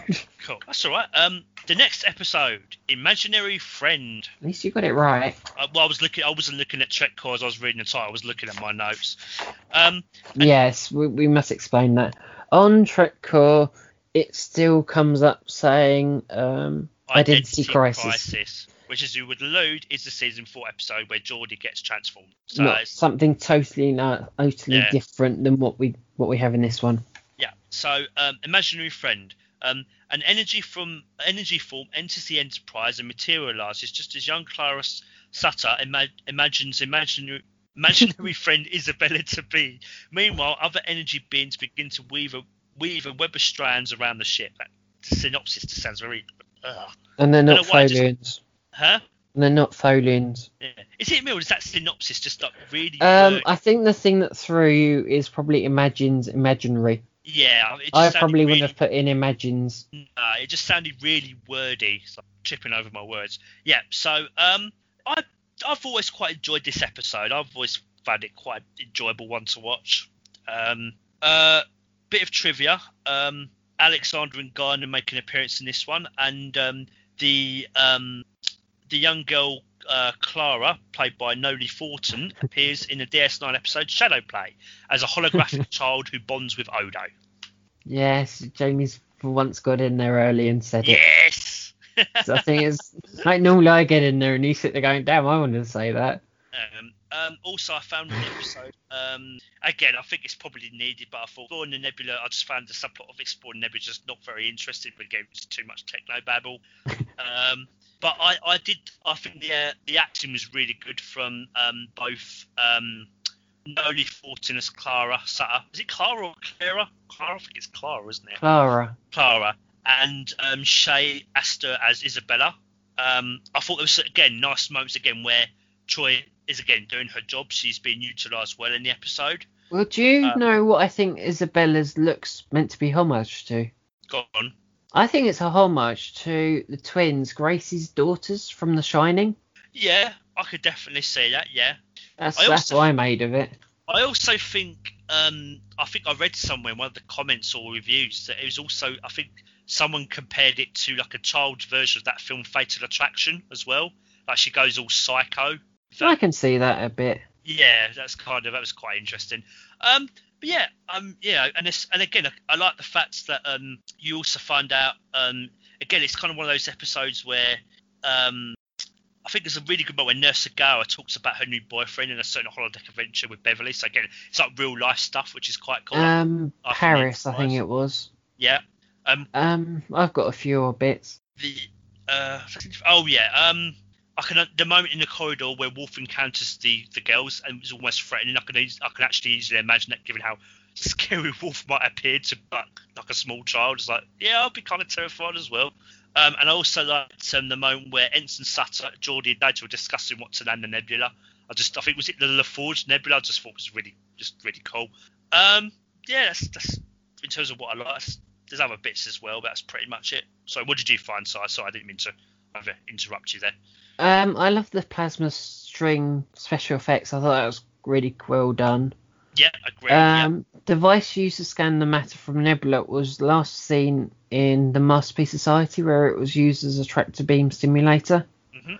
Um, the shots of FGC 47 are recolored versions of the Ma- Mars Oscura created for In Theory.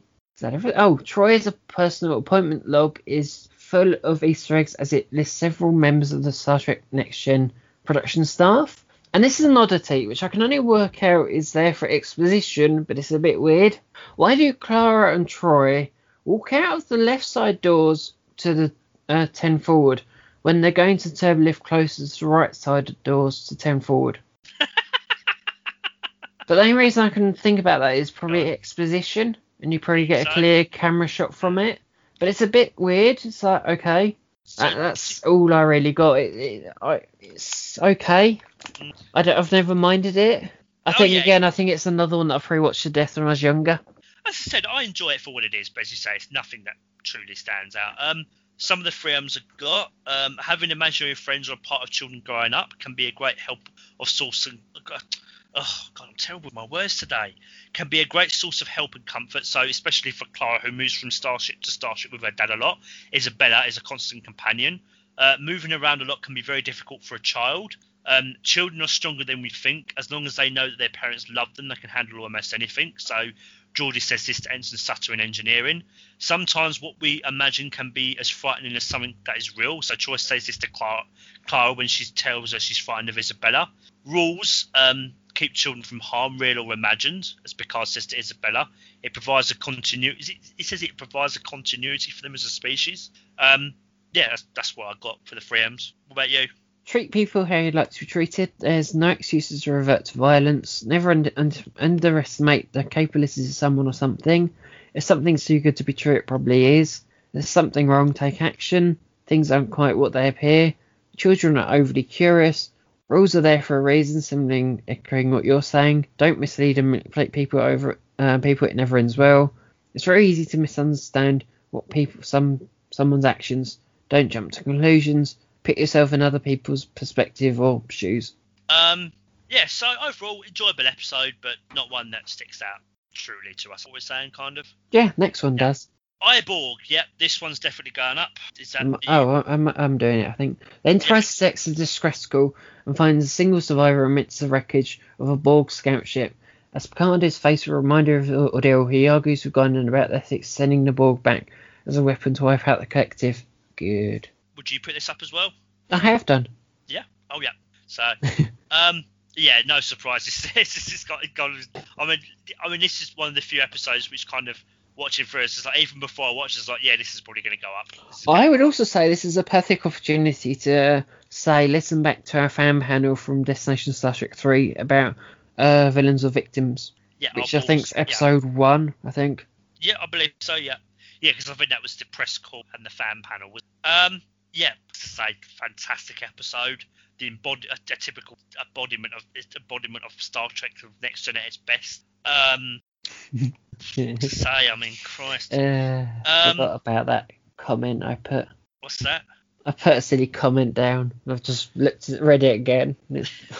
Uh, do, you, want me to say it or do you Yeah, want me to go, you wait go a bit? first with your, with your trivia and what you liked and all that stuff. Go for it. I'll say the funny one first. When they're trying to give three of five a name, Hugh, it sounds like Dr. Crusher Geordi, uh, Dr. Crusher and Geordi are kind of introducing a radio show. yeah, Don't you actually, think? Like, Yeah, yeah. yeah I'm Geordi. yeah. I, I'm Beverly. I'm Yeah, Geordi. I, and you are. I just, I, just just immediately came to mind. Um, last time the brig was seen was in the most toys. Um, uh, last time fencing was featured was well, uh, the episode we'll always have Paris. Now this is, course, do you it's that far remember? back. Yeah. Um, do you Oh, remember me saying about the Enterprise D battle bridge being featured but not in, in its entirety? Oh, It's this is this the episode. one Yeah. where if you look, the brig has somehow been extended like indefinitely. So you got the like the force field area, and then you've got this huge big bit with like consoles galore. That's the battle bridge set redressed for some reason for that week. Because normally there's like just a sheer wall there. There's not really much going on there, but some reason that episode they just went, yeah, we're just showing the battle bridge set. Okay, random. Um, said that one. Last time Science Lab was featured was in the Best of Both Worlds Part 2. And I think that's. Oh, and the episode also establishes that Borg are designated by numbers in relation to small groups, at least. That's all I got. So nothing else. Nope. Okay. Um. Oh, right. Where do we start? Uh, bit of trivia. Um. Just there we go. Uh. no, not oh, will I? Oh, I must. Oh no, I didn't know it down there. Um, Jonathan um, Del Arco, who plays Hugh, originally auditioned for Wesley's for Wesley Crusher back in the day. Um, in the, he says it in the special features, which I thought was quite interesting. Um, but obviously he didn't get the part. But I just thought that was really quite an interesting bit of trivia. Um, did you know that, Si? Or Yeah, oh, I, I watched the same as you did. oh, you did, yeah. That's why I'm not really reacting. It's like, yeah, I know. Okay. Um, Sorry, Right. Jamie. no, no, you're fine. I just wasn't sure. I just wasn't sure. You know, we, Hello? Um, yeah, so things like obviously effects from past episodes coming up. So Picard's traumatic experience with the Borg um, and Gon's people, people being forced to run from them. I think it's woven really effectively into the plot and exploring how Picard and Guinan view Hugh and the Borg and changing their attitude when they interact with him.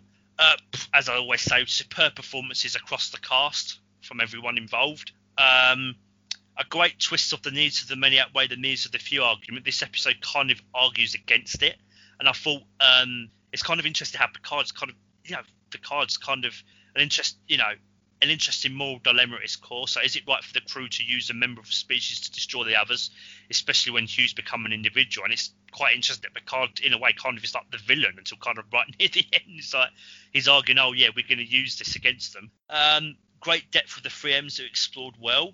I think it's really, I think it's really interesting and amazing that a Borg would display the most admirable traits of humanity. I just thought that that was just incredible.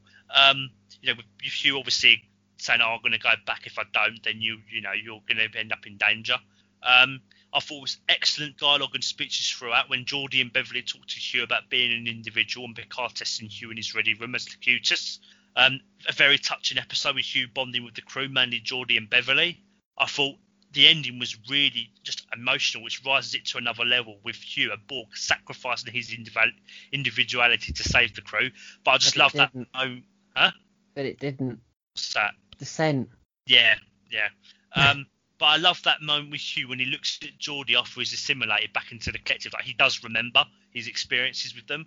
Um, obviously has a huge impact on the future with Borgs becoming Mm. seeing Hugh in Descent and obviously developing the idea in further with Voyager, with Seven of Nine, etc. But this is where um, where you kind of get the problem with did they take it too far?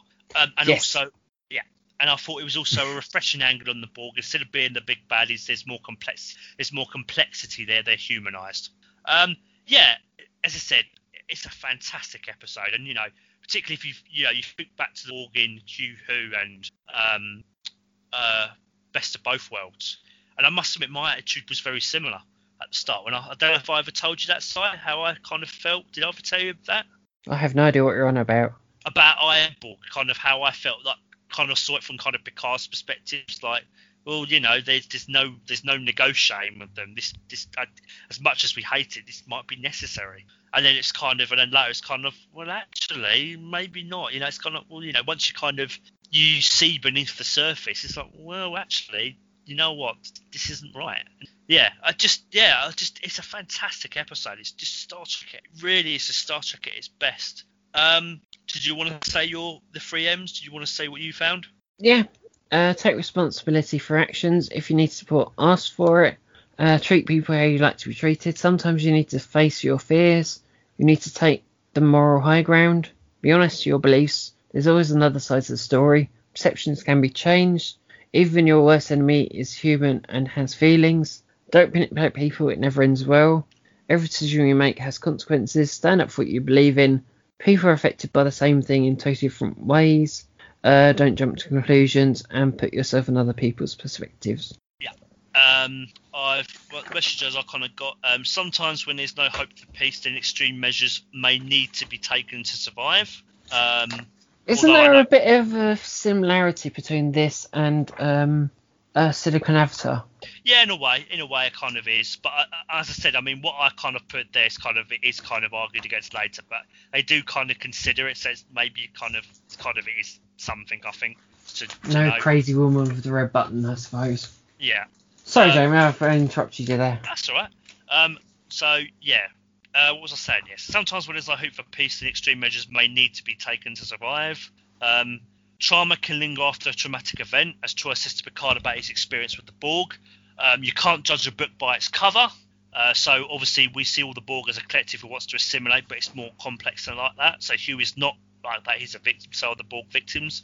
Again, the needs of the many outweigh the needs of the few argument. Uh, what it means to be human, protecting and helping others. So they were going to use Hugh, but help, help him and offer him protection.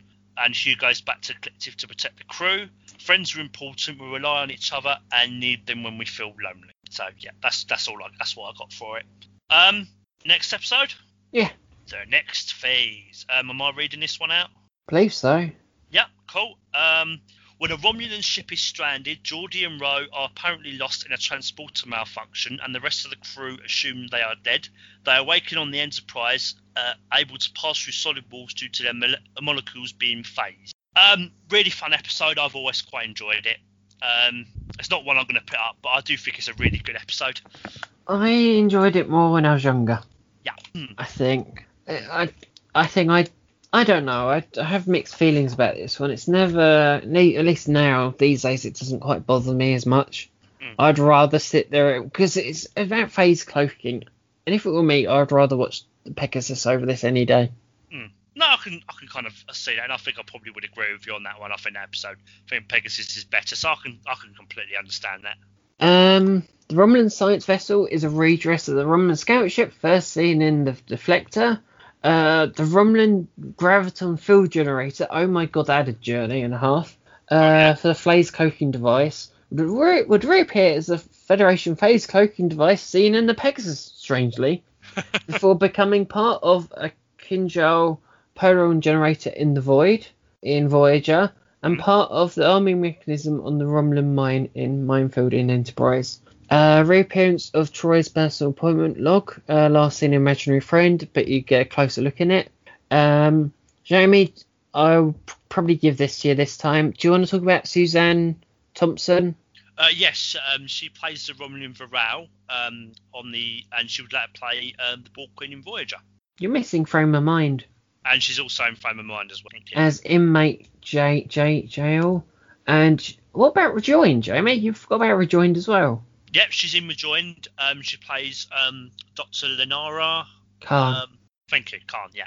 And the one thing I really didn't get out of this episode, so they've been on the ship the same amount of time, but how does Commander Riker know Geordi longer than the rest of the crew?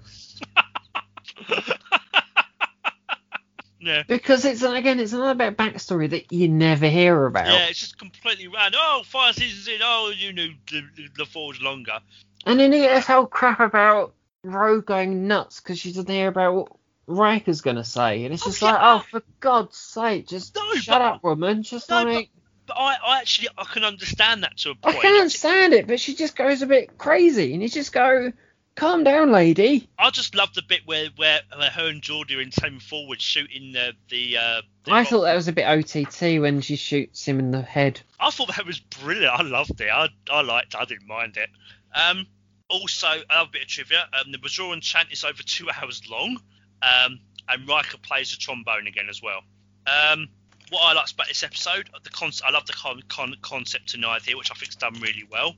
Um, interesting getting the episode from Ro's perspective, as she gets some really good character development, and I think it fits nicely with her with um, her uh, kind of her cultures. The Bajorans are very religious, which obviously is expanded on in DS9, because obviously the episode deals with the idea of well, was the afterlife and life after death kind of uh, stuff. Um, again, good performances all round. Um, I actually thought it was quite nice to get some different uh, morals, messages, and meanings this season because I don't think this has been touched upon. Like life after death and the afterlife, I don't think it's been uh, touched upon in season five so far. Am I right in saying that? I've lost track, Jamie, but possibly. Yeah. Um, I like the, I like the twist of one the Romulans being phased like Rowan and Geordi. I thought the chase through the Enterprise was great, particularly seeing the different um, people in the different quarters just going about their daily lives, which I thought was cool. And the moment where I think it's Ro pushes uh, the Romulan out, out of the ship, out of um, uh, out of the ship. No, I think that's Geordi. I think it does that. Geordi? Geordi At least so. When Geordi pushes the Romulan out of out of the bulkhead into space, I just thought was a really cool effect how they did that. Um, what was his, uh, oh yeah. Um, I love the. I think I said this to you on the phone. I love the scene in engineering where Geordi keeps leaving chroniton footprints behind for Data. He keeps rushing to clear it up, and it's just the way Data's being. Just he, he is who he is, and it's just Geordi's like, stop thinking so rationally. Um, and obviously what we said. I love the mystery of what Riker was going to say about Ro at the memorial service, and they're wondering what he was going to say, and she just fires the disruptor through his head. I just thought that was great. Um, messages. Um, let's see. Um, the notion of the afterlife. Is there an afterlife? Um, it's important to say goodbye to those we love. Um, ghosts and spirits, we can't see them, but they're there watching over us. The importance of remembering those we've lost. So when Data is planning the memorial service, respecting those who passed, the memorial service kind of reflects the beliefs and customs of that culture. So rituals and beliefs are important in mourning those we've lost. That's I sort of struggled a bit with this one, but I did get something. Life is there to challenge us. Treasure the time we have with friends and family. You never know it will be gone. You only live once, Yo- YOLO. You're never truly gone. There's no right way or wrong way to do something. Don't give up so easy. There's a solution to every problem. And don't jump to conclusions. I, I say I struggled with that one. that's all right. That's fair enough. Um, right. The next episode. Yep. The next one. Yeah, I'm pinning that one up. I'm sure you are as well. Yeah, definitely. It's classic. Uh, the Enterprise discovers an alien probe knocking Picard unconscious. He wakes up as Kamin, an astronomer on the planet Kataan, discovering in the process that Kataan faces imminent destruction from the sun, about to go supernova. Yep. So the inner light. I mean, I mean, I mean, yeah. I mean, you know, you talk to any Star Trek fan or casual fan, or this is guaranteed to be pretty much everyone's list of favorite Star Trek episodes. Um, and I actually remember back, and again, this is one of those. Yes, Jamie, you, you were thinking like, you, what were you thinking back then? Back in the day, I was never massively fond of the inner light. Just like uh, Far Beyond the Stars, isn't it? Yeah, when I first watched it, and yes, I know I deserve to be phasered. but yeah, absolutely fantastic episode. I mean, just you know, and I think I think it was this one. I think they said I think I, I'm not sure if it was one of the actors or if it was one of the, the producers, but they said Star Trek is not about the the big explosion. This who it was, but they said it's not about the big explosions or alien battle. It's about telling a story and you know and uh, about you know and just and just having a simple story and it, but it's so effective about an ordinary community living ordinary lives but it's beautifully told it's it's touching it's painful but oh it's just oh, it's just wonderfully told and you know and it's emotional i i I, every time I watch this episode, I get tears in my eyes because it's so beautifully done. You know, You'd you'd love it because there's five deleted scenes uh, for this on the Blu-ray. really. Five, yeah. How many minutes is that equate up to roughly then? Um, oh, I can't remember offhand, but it's a good like 20 minutes, 25, something like that. I can't quite Wow. remember off, off my hand. Um, it might- not be because they're like some of them are part, sort of part scenes. Um, one's a casual moment on the bridge just before uh, detecting a probe, discussing Captain Card's last encounter with Fleet Admiral Gus Gustan, um, who they were going to give a survey report to, um, which was nice, but completely necessary why it was cut. Yeah, Captain Picard that. questioning Elaine further onto what was happening. Where's his uniform and communicator? Um, again, that was a bit too far, I think. Yeah, I can understand why they cut that. Yeah. Uh, the bridge crew tries figuring out different ways to work out what has happened to Captain Picard, so it builds on what you see Data doing and Geordi, so information on the beam and on the probe, which kind of wasn't unnecessary. And you see Doctor Crusher coming onto the bridge, so Yeah, I again, think- that I, I think if they'd included that, it would have undercut what they were trying to do with the story. I think it would have because I think you get a few scenes back on the bridge, but just what you need. So yeah, I, I agree. I can understand why they cut that as well. Yeah, gone. The last two I wish they had in some ways. Dr. Crusher uncovers subtle signs, uh, clues as to what has happened to Captain Card Metabolic rates of an 80 year old, so that's quite cool. Where it's kind of, yeah, he's breathing like an 80 year old. So that was quite a cool way with a bit of technobabble thrown in. Uh, Meribor tells her father that her child, Ka- Kami, will live a good life despite the uh, planet's condition. So that was quite an interesting one. Just kind of, he will, for however old he will get, he will have a good life no matter how brief it is. It's a nice um, extension of that scene. Then, Yeah. um, the Ressikan flute is a simple tin penny whistle. Uh, Daniel Stewart, Patrick Stewart's son, portrayed uh, came in son Batai. hmm Um, when Captain Picard came in, overlooks Ressik visit uh, uh, village on Kataan. This is filmed in Bronson Canyon, same place as the 37s in Star Trek Voyager. So it looks out over, I think, the Hollywood sign, I believe. So yeah, that's quite cool, and that's everything I've got for it. Um, what I like to say, there's a lot for this episode. I said obviously about the story and how how well it's done. Um, you come to really care about the ca- characters of Kataan, so Batai, Picard, or Kamin's wife, uh, Elaine, is it Elaine? Elaine. Elaine. Elaine. Yeah. Elaine. Yeah, Elaine. Yeah, Elaine and the children have depth, so it makes the ending of what happens all the more emotional. Uh, the impact it has on Picard in the future. He tells Lieutenant Daren, in obviously in one of my other favourite episodes of Next Gen, uh, in lessons about the planet Kataan, and he plays the flute he is given to remember the planet and its people.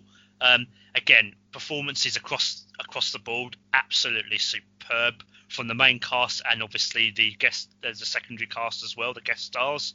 Um, I just loved how the episode is edited and told. So Picard lives a lifetime in a community, has a wife and children and grandchildren in a span of 25 minutes, but you actually it actually feels like he lived that lifetime as though all those years have actually passed. And to do that in what's essentially what a 45 minute episode, 42 minute episode, is absolutely incredible. Um, Yeah, I do find that a bit weird with the whole thing where you kind of kind of mind bending. So the episode's 45 minutes. Yeah. We see how would you say half an hour of Picard in in Kataan, yeah, but the vi- but in universe it only takes 25 minutes. So it's a bit wacky. yeah, it's a bit it's a bit odd, isn't it? Mm. Um, I thought I thought it was really interesting how Picard does everything as Kamin. He does everything that he didn't think he was capable of, so like playing the flute, having a family. He does and he does it well. Beautiful chemistry between um, Patrick Stewart and um, uh, Margot Rose, who plays Elaine. I thought it made their relationship just really touching. Um, particularly the scene where um, where she passes away and she goes and she says to him, "Don't leave." Was it um, "Don't leave your shoe, put your shoes away"? I just thought just so many beautiful scenes like that in the whole episode.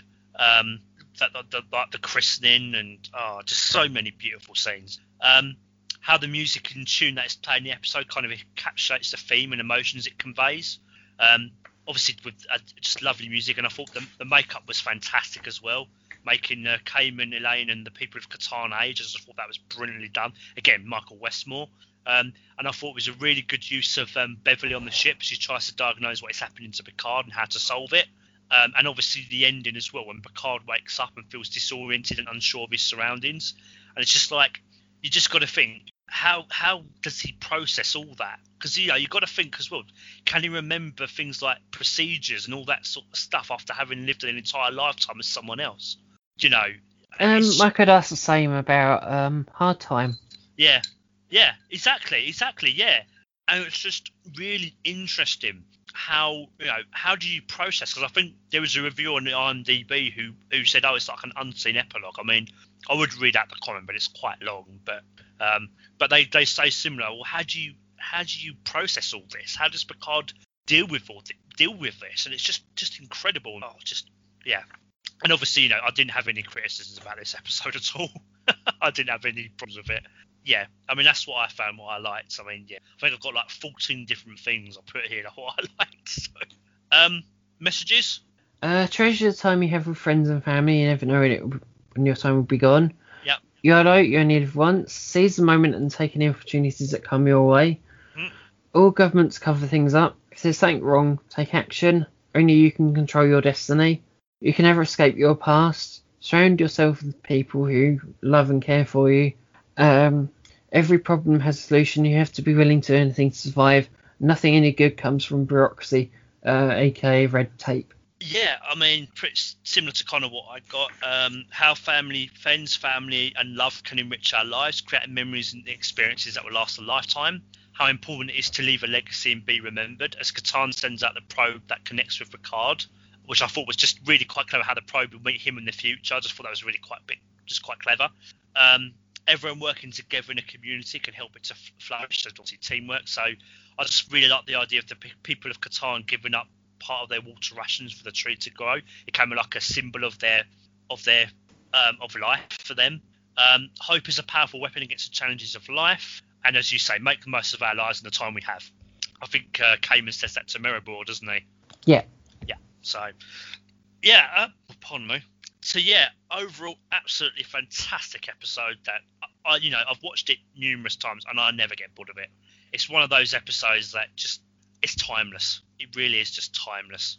Um, and yeah, I, I said I always, I, you know, I know what's going to happen, but the fact I can watch an episode like that and it still makes me tear up every time, I think it's just it's a testament to how brilliant the episode is all, overall. Um, last episode. Yeah. Time I'm- zero. I'm putting this up straight away.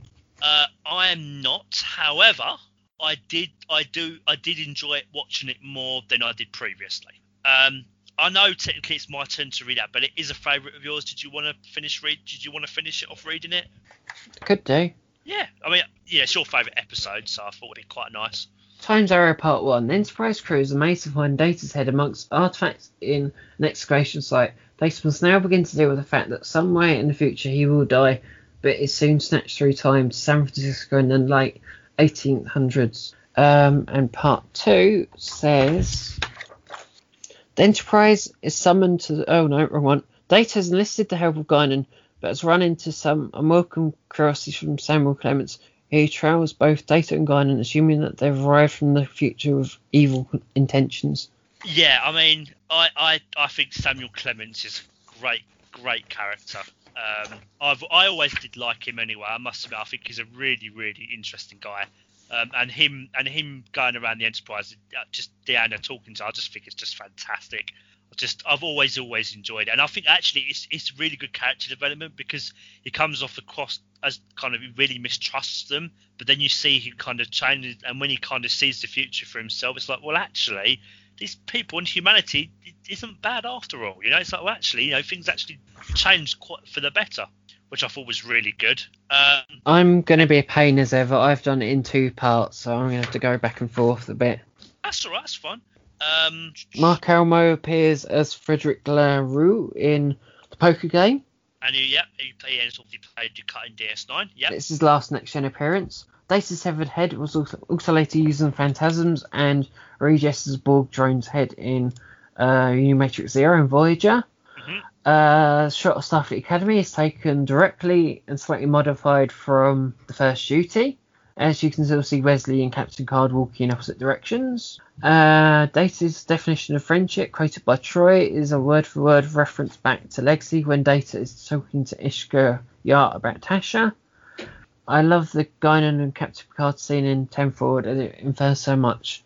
Um, you know, Star Trek Next doing time travel at its best. Uh, part two, the Science Lab makes another appearance, where it was last seen in I, Borg. Uh, the episode was, uh, as I referred earlier, was filmed the same time as the Deep Space Nine pilot Emissary was filmed. Alexander in in Enberg, the reporter who was the son of Jeri Taylor, later appeared as Taurik in Lower Decks and Vorik in Star Trek Voyager. oh, I didn't know that. Mrs. Carmichael, Pamela Kosh, would later appear as Jessel in All Good Things. Uh, her boarding house is the same building seen as Benny Russell's New York apartment in Far Beyond the Stars in Deep Space Nine. That's a lot of Um, trivia that I didn't pick up on, so that's, that's good, Si. There's a deleted scene where Dr. Crusher tries coping with ancient medicine and attitude. Geordi and Troi's uh, investigations get developed, uh, talking to patient and selling things. Because actually she has faces that women can't be doctors. That jerky doctor chats to her and kind of goes, just do your job, do what I tell you.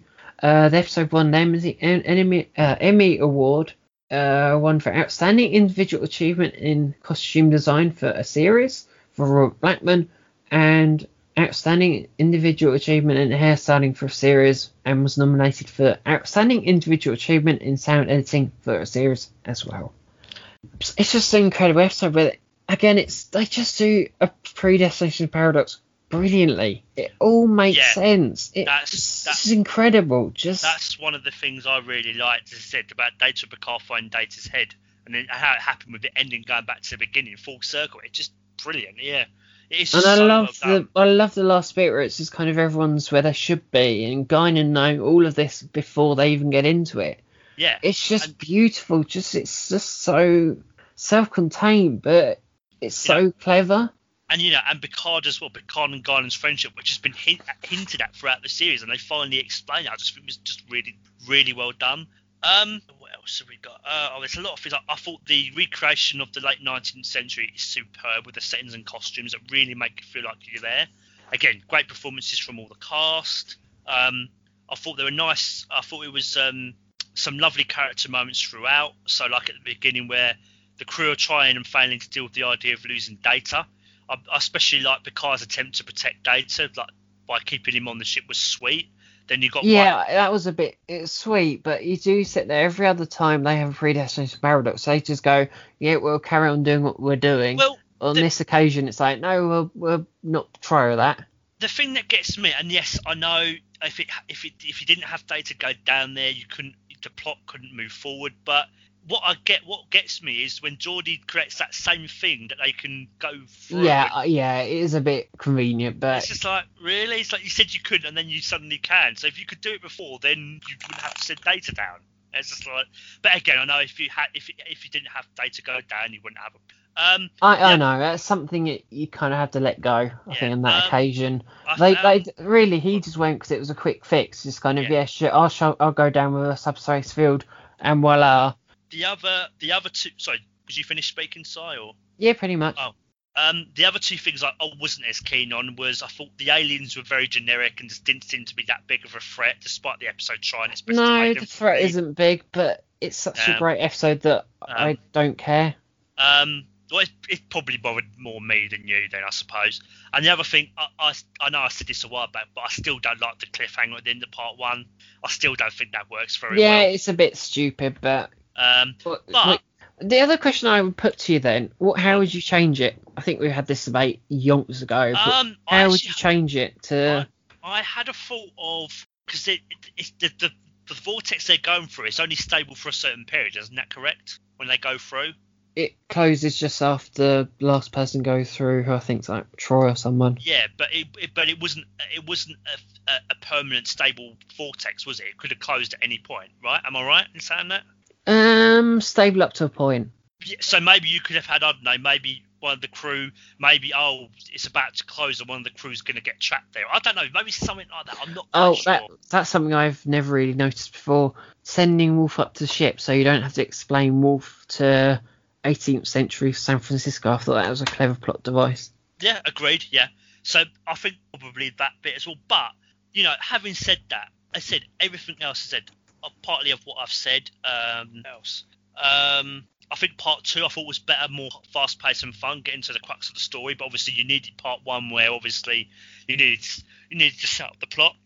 Um, I loved, I think I loved um, a couple of the funny scenes. So in part two, where Riker is dressed as a police officer and he says to another, "I just want you to know I have the most utmost respect for those in authority," and then just punches the officer in the face. I just that was just what he said, and it's just just funny. And also where the crew were practicing a play, and they get um, what was it you said the the landlady what was her name? Sorry. Mrs. Carmichael. Yeah, to, to participate. I just thought that whole scene was just hilarious. Um, yeah. I think- just think it's got such great pacing for two episodes. Mm. It never stops. There's always something going on, which I love with it. I, I also like um, the guy that plays the bellboy as well, Michael Aron, I think, plays the bellboy Jack. I thought he was quite good as well. Um, yeah, I mean, I don't love the episode, but it is better because I think previously I gave it like a six. I think I think I upped it to about a seven, which I know might not seem like much, but it's a good episode. I enjoy it for what it is. I mean, there's others I prefer, but as a season finale, it's pretty good. Said I, and yes, I do have a couple of niggles there, but it it, it never bothered me to the point of oh this episode oh yeah it's- you know it, there's there's a lot there's a lot of good stuff here that kind of overrides that. So yeah, I mean it's not a favourite, but I can understand why you would put it up so, and I definitely do enjoy it more than I did previously. So Because I don't think it will ever get released, but in our lost files, there were wasn't it a couple of episodes or was it one? I can't really remember. Uh, we did a ti I think it was two. We did a Times Arrow versus Gambit debate where with Times Arrow, Simon would, was trying to convince me that it was a good episode, and I was doing the same with Gambit. So yeah, Suffice to say, it didn't end well. But we had the, we've had an awful lot of discussions about these two episodes. So we've always had this focus on Times Arrow and Gambit. So this is sort of part one of at least internally of our kind of Yeah, we'll we'll, we'll get to co- like conclusion to it, isn't it? which- Although since we did that episode, there's been a bit of a change in the wind where Jamie's gone up in this and slightly gone down a bit with Gambit because I've kind of yeah, him about it and I you kind mean- of go, really, Gambit? yeah, Are you kidding yeah. me? Like, I, I mean, obviously not too much detail, but as an action episode, I think Gambit is fantastic. But when you kind of, but the kind of solution to it, and kind of when you kind of get into it, it's not really much there. And in for next gen, it's kind of, it does kind of, it, it would have probably worked better on Deep Space Nine, personally. But anyway, that's that's that's for that's for the summer of 2021 or 20 or so. Uh, yeah. Um. So I suppose the last thing. Oh well. Oh yeah, we've got to go over the three M's, haven't we? Uh, Yeah. Yes. Um, okay, so I uh, with um, the three M's, I found um, the idea of mortality. So we we will all die at some point. How we react to someone we know will die is in, obviously so. Data will die, and the crew are finding it hard to accept. But what, what was the other thing I found, which I thought was quite interesting? I didn't, I forgot to say. I thought it was quite interesting how Data looked at it. Kind of, well, yeah, yes, I, mi- I might die, but I've always thought of myself as immortal. And you know, as you all age and pass, uh, you know, oh yes, I'll make new friends, but I'll outlive everyone. And I like how Geordi questioned and thought, well, actually, I've never really thought of it that way. I just thought that was quite interesting. Um, you cannot cheat fate, as Data says to Picard. It's important to follow your dreams, um, as Clemens says to Jack, uh, to the bellboy Jack. Um, and obviously the notion of poverty and technology and the betterment of humanity in the future, as Clemens finds out about um, where humanity progresses. That's that's pretty much all I got. I'll take it you probably found probably a lot more. Um, yes, I'm probably going to repeat hell of 'cause I've done it in two parts, but you know, I'm just going to go with it. Treasure time you have with friends and family. You never know when time with them, with them will be gone. The truth will come out eventually. If you need support dealing with something, ask for it. Help can come from the most unlikely places. There's something wrong, take action. You can't beat a, a predestination paradox. I kind of take that in both ways. Like I, I always love predestination paradox, but you also can't beat it. You, it's always going to happen. Mhm. Every decision we make has consequences. Don't give up so easy as a solution to every problem. You you can't beat fate. Uh, let's see what I can't. Uh, don't interfere with other people's lives. You always have a choice. Teamwork is an important part of life. Uh, said that one. All governments lie and cover things up. Uh, said that one. Said that one. There's always another side to the story. Perceptions can be changed. Have an open mind. Uh, said that one. Said that one. Uh, said that one. Oh no. Don't jump to conclusions. Has I said that one? Yeah. I think that's everything. I think without me repeating myself too much. So I found a bit. I found quite a lot, but again, I'm a bit biased. That's all right. Your favorite, one of your five episodes. It's fair enough. Um. So yeah. Yeah, well, and somehow we've got to the end of it, and we're like an hour and a half into it. Uh, yeah. two, two and a half hours into it, Yeah. Um. which is so, nuts, really. so now we just got to decide what episode we're going to pick. So if we just do a quick recap of what we put up, we both put up Redemption and Darmok. Um, you put up the game, Unification, um, Ethics. Am I right in saying that? Yep, you're right so far. Yeah. Um, and Times Arrow. Time, oh, there's- you're missing a few. Oh yeah, I'm just saying. Okay. Um, yeah. Um, on, Ethics. We both put up First Duty. We both Yeah. put up I, Borg. Yeah. And Inner Light. Yeah. So you've put up eight altogether. Is that I right? believe so. Yeah, I kind Yeah. of called it back a bit. 'Cause I could, it Um, could, you know, those few that you were going to go for. So I'm in the ilk of kind of new Yeah. ground to say hero worship or Masterpiece Society. I could have upped it to ten, but I wanted to kind of slap my Um, wrist and go for eight. And I've obviously done the same. I picked, I said pretty much, oh, I, Borg as well, put up I, Borg. So we we all put up the same. And the other one, obviously, I put up was um, Masterpiece Society. So yeah, I think that makes sense of what we said. yeah, we're pretty much on kilter this year. Normally we've got kind of here, yeah. there, and everywhere. Um, yeah. So now it's just decision time. Wick. Um, I've kind of already gone into this. I kind of pretty much know. I think go for it. What, what was what's your pick? I'm not going to surprise you at all. Do you want me to I'm guess? really not. You, you'll get it instantly. Times Arrow. yeah, because last year I chose for one about um impact Hmm. when really in my head, heart of hearts, I think I probably should have gone for booby trap, and I didn't. So it's like I'm not making that same mistake twice. So Times Arrow. Okay, well, I, I've kind of, I've kind of been a little bit. I know it's going to sound really, it's, not, it's no contest, but I was kind of torn between two for a while. But I've ultimately decided. Do you want to guess what it is? You're not going to be surprised. Do you want to guess? Inner. Yep, Inner Light. So yeah, that is my because it was between that and oddly enough, um, I think I think it was um, I, Borg. That was the other one I was considering. Um, but yeah, I mean, Inner Light obviously for all the reasons that the emotional. The, out of all the episodes I watched this season, that one moved me the most, and it does. It, yeah, okay, it maybe doesn't have as big an impact as on some of the others like I, Borg, um, but it's not always about impact on the universe. Sometimes it can be just a personal impact, and it does impact on Picard in the future. There is, I said in lessons, it's it's brought back in one of my other favourite episodes of Next Gen.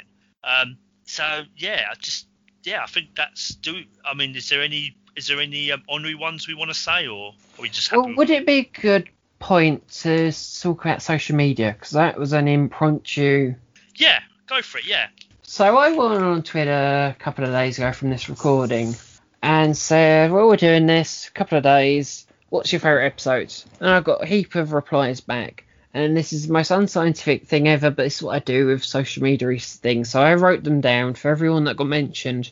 And for a season, we got 15 back, which isn't bad. This is at a pool of about three or four different people. Oh yeah, it's pretty good for a, for a season, yeah. And at the top, with like three votes, we had Cause and Effect, we had Darmok, um, and then on two votes we had The Next Phase, Times Arrow, Redemption, First Duty, and then on a lonely one we had Ensign Ro, Disaster, Unification, I, Borg, Cost of Living, uh, Silicon Avatar, Masterpiece Society, The Inner Light, the game and a matter of time. So it's really quite interesting what people said and what they enjoyed. Mm. And it's nice to know that we're kind of on the right track, kind of what we think of it all. We're not kind oh, of. Oh, yeah. I mean, I know there's certain ones, I mean, for me, like unification or the cause and effect, you know. You know, we understand why people we understand why people do love those episodes. Just for us, I mean, I think for you, unification was just more of the impact, not so much enjoyment, but or sorry, um, yeah, in, enjoyment. But yeah, I mean, as I said, I said overall as a season, season five is better than I thought it was, and it's it's more consistent because I used to be oh it's hit and miss. You got I still think it's a, disc three is a bit of a period, it's kind of a bit of a patchy part of season five, but it's only a few episodes. But overall, it's a pretty good season, and you know there's some fantastic episodes now. As I said, you know we've we've picked. I just realised I think we've picked the penultimate and the finale, haven't we? Mm-hmm. Which always interesting. So yeah, um, so yeah, our final um, choices are, I said for me the inner light, and for Simon the um, Times Arrow. But yeah, we also just wanted to thank everyone who um, responded on social media. So we really do appreciate all your responses and replies. I said some really just just interesting ones in there. So didn't you say it was like 15 episodes? Yeah, I think so. I think that's yeah. what I counted up. Yeah, 15 to 26. That's not bad going for a oh, season. No, not at all. So um, yeah, that ends our part two and overall season five review of Next Gen. I am absolutely shocked because, well, we was it what? How long did we say this was going to take? Sorry, what was your six hours? Usually we take about six. So we thought won't be finished till three o'clock, and well, it's not even half one yet. So we are well ahead of time, which is absolutely lovely. Um, so yeah, yeah. I think we finally got this down to a T after what five years of doing it. Yeah. So but, yeah, still quite lengthy, but not bad for timing. We're oh, getting no. this. And even if it was, even if we did this in one episode, four hours. I mean, compared to previously, that's pretty manageable. But yeah, you know, two hours is, you know, part one and part two. I think it's well even more manageable. I said two hours, which is good. I think that's pretty good for a, a season review. Um, so yeah, we hope you guys have enjoyed listening. Um, obviously, this marks the end of Simon's half of the year. Um, I just love it. Emails make a big thing about kind of it's my time now. Yeah, uh, my time to shine. Yeah, obviously, uh, we'll jazz be all, hands. huh? Hugh jazz hands. Yeah, obviously it'll be my turn in September, and I will be posting uh, a schedule up in our blog uh, soonish. Um, I'm still ironing out just the last few details of my schedule, my part of the year, um, and obviously, you know, we'll be in our August hiatus, so obviously, Well, um, kinda. Kind of, We've kind of got something to do with, it, haven't we, Jeremy? uh, yes. So A yeah, certain episode to kind of redo. yeah. Oh, remind me, we, we're not releasing it in August, though, are we? we Are we? Yeah, it will get Yeah. re-released. It will go out. It will replace the old episode because I can't have that Yeah. up for too So long. yeah, so it you will mad. get an episode. You'll, yeah, you will get an um, unexpected episode, but we did say month ago, month and a half ago, that you were going to get one, Um, which we're really pleased to be doing. But yeah, that's life fine, for you. but, But yeah, um, but it, you know, apart from that, obviously we won't be recording anything else. But obviously we will still be around on social media on Facebook. You know, so we'll still be active and around. So yeah. Um. So yeah, uh, and obviously yeah. So well, I, thought- I would say we'll see you in well, September, but but can we'll, do. Huh?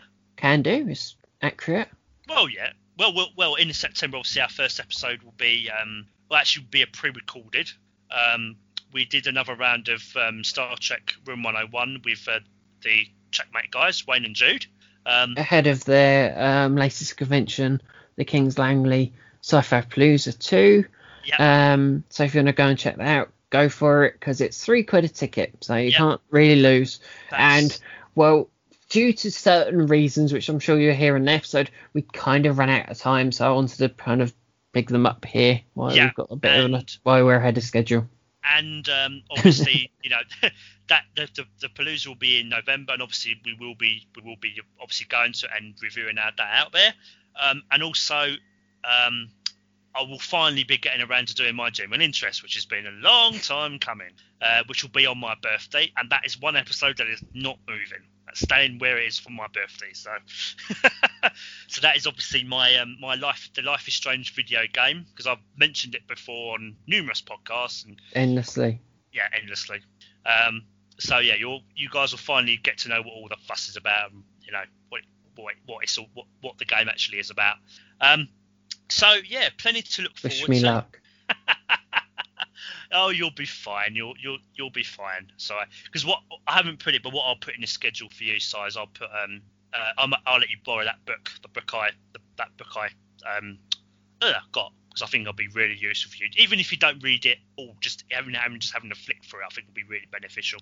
Anyway, um yeah, so lots. You do realise that will mean nothing to them out I there, know but it won't yes, mean never mind. to them Yes, at all. I know.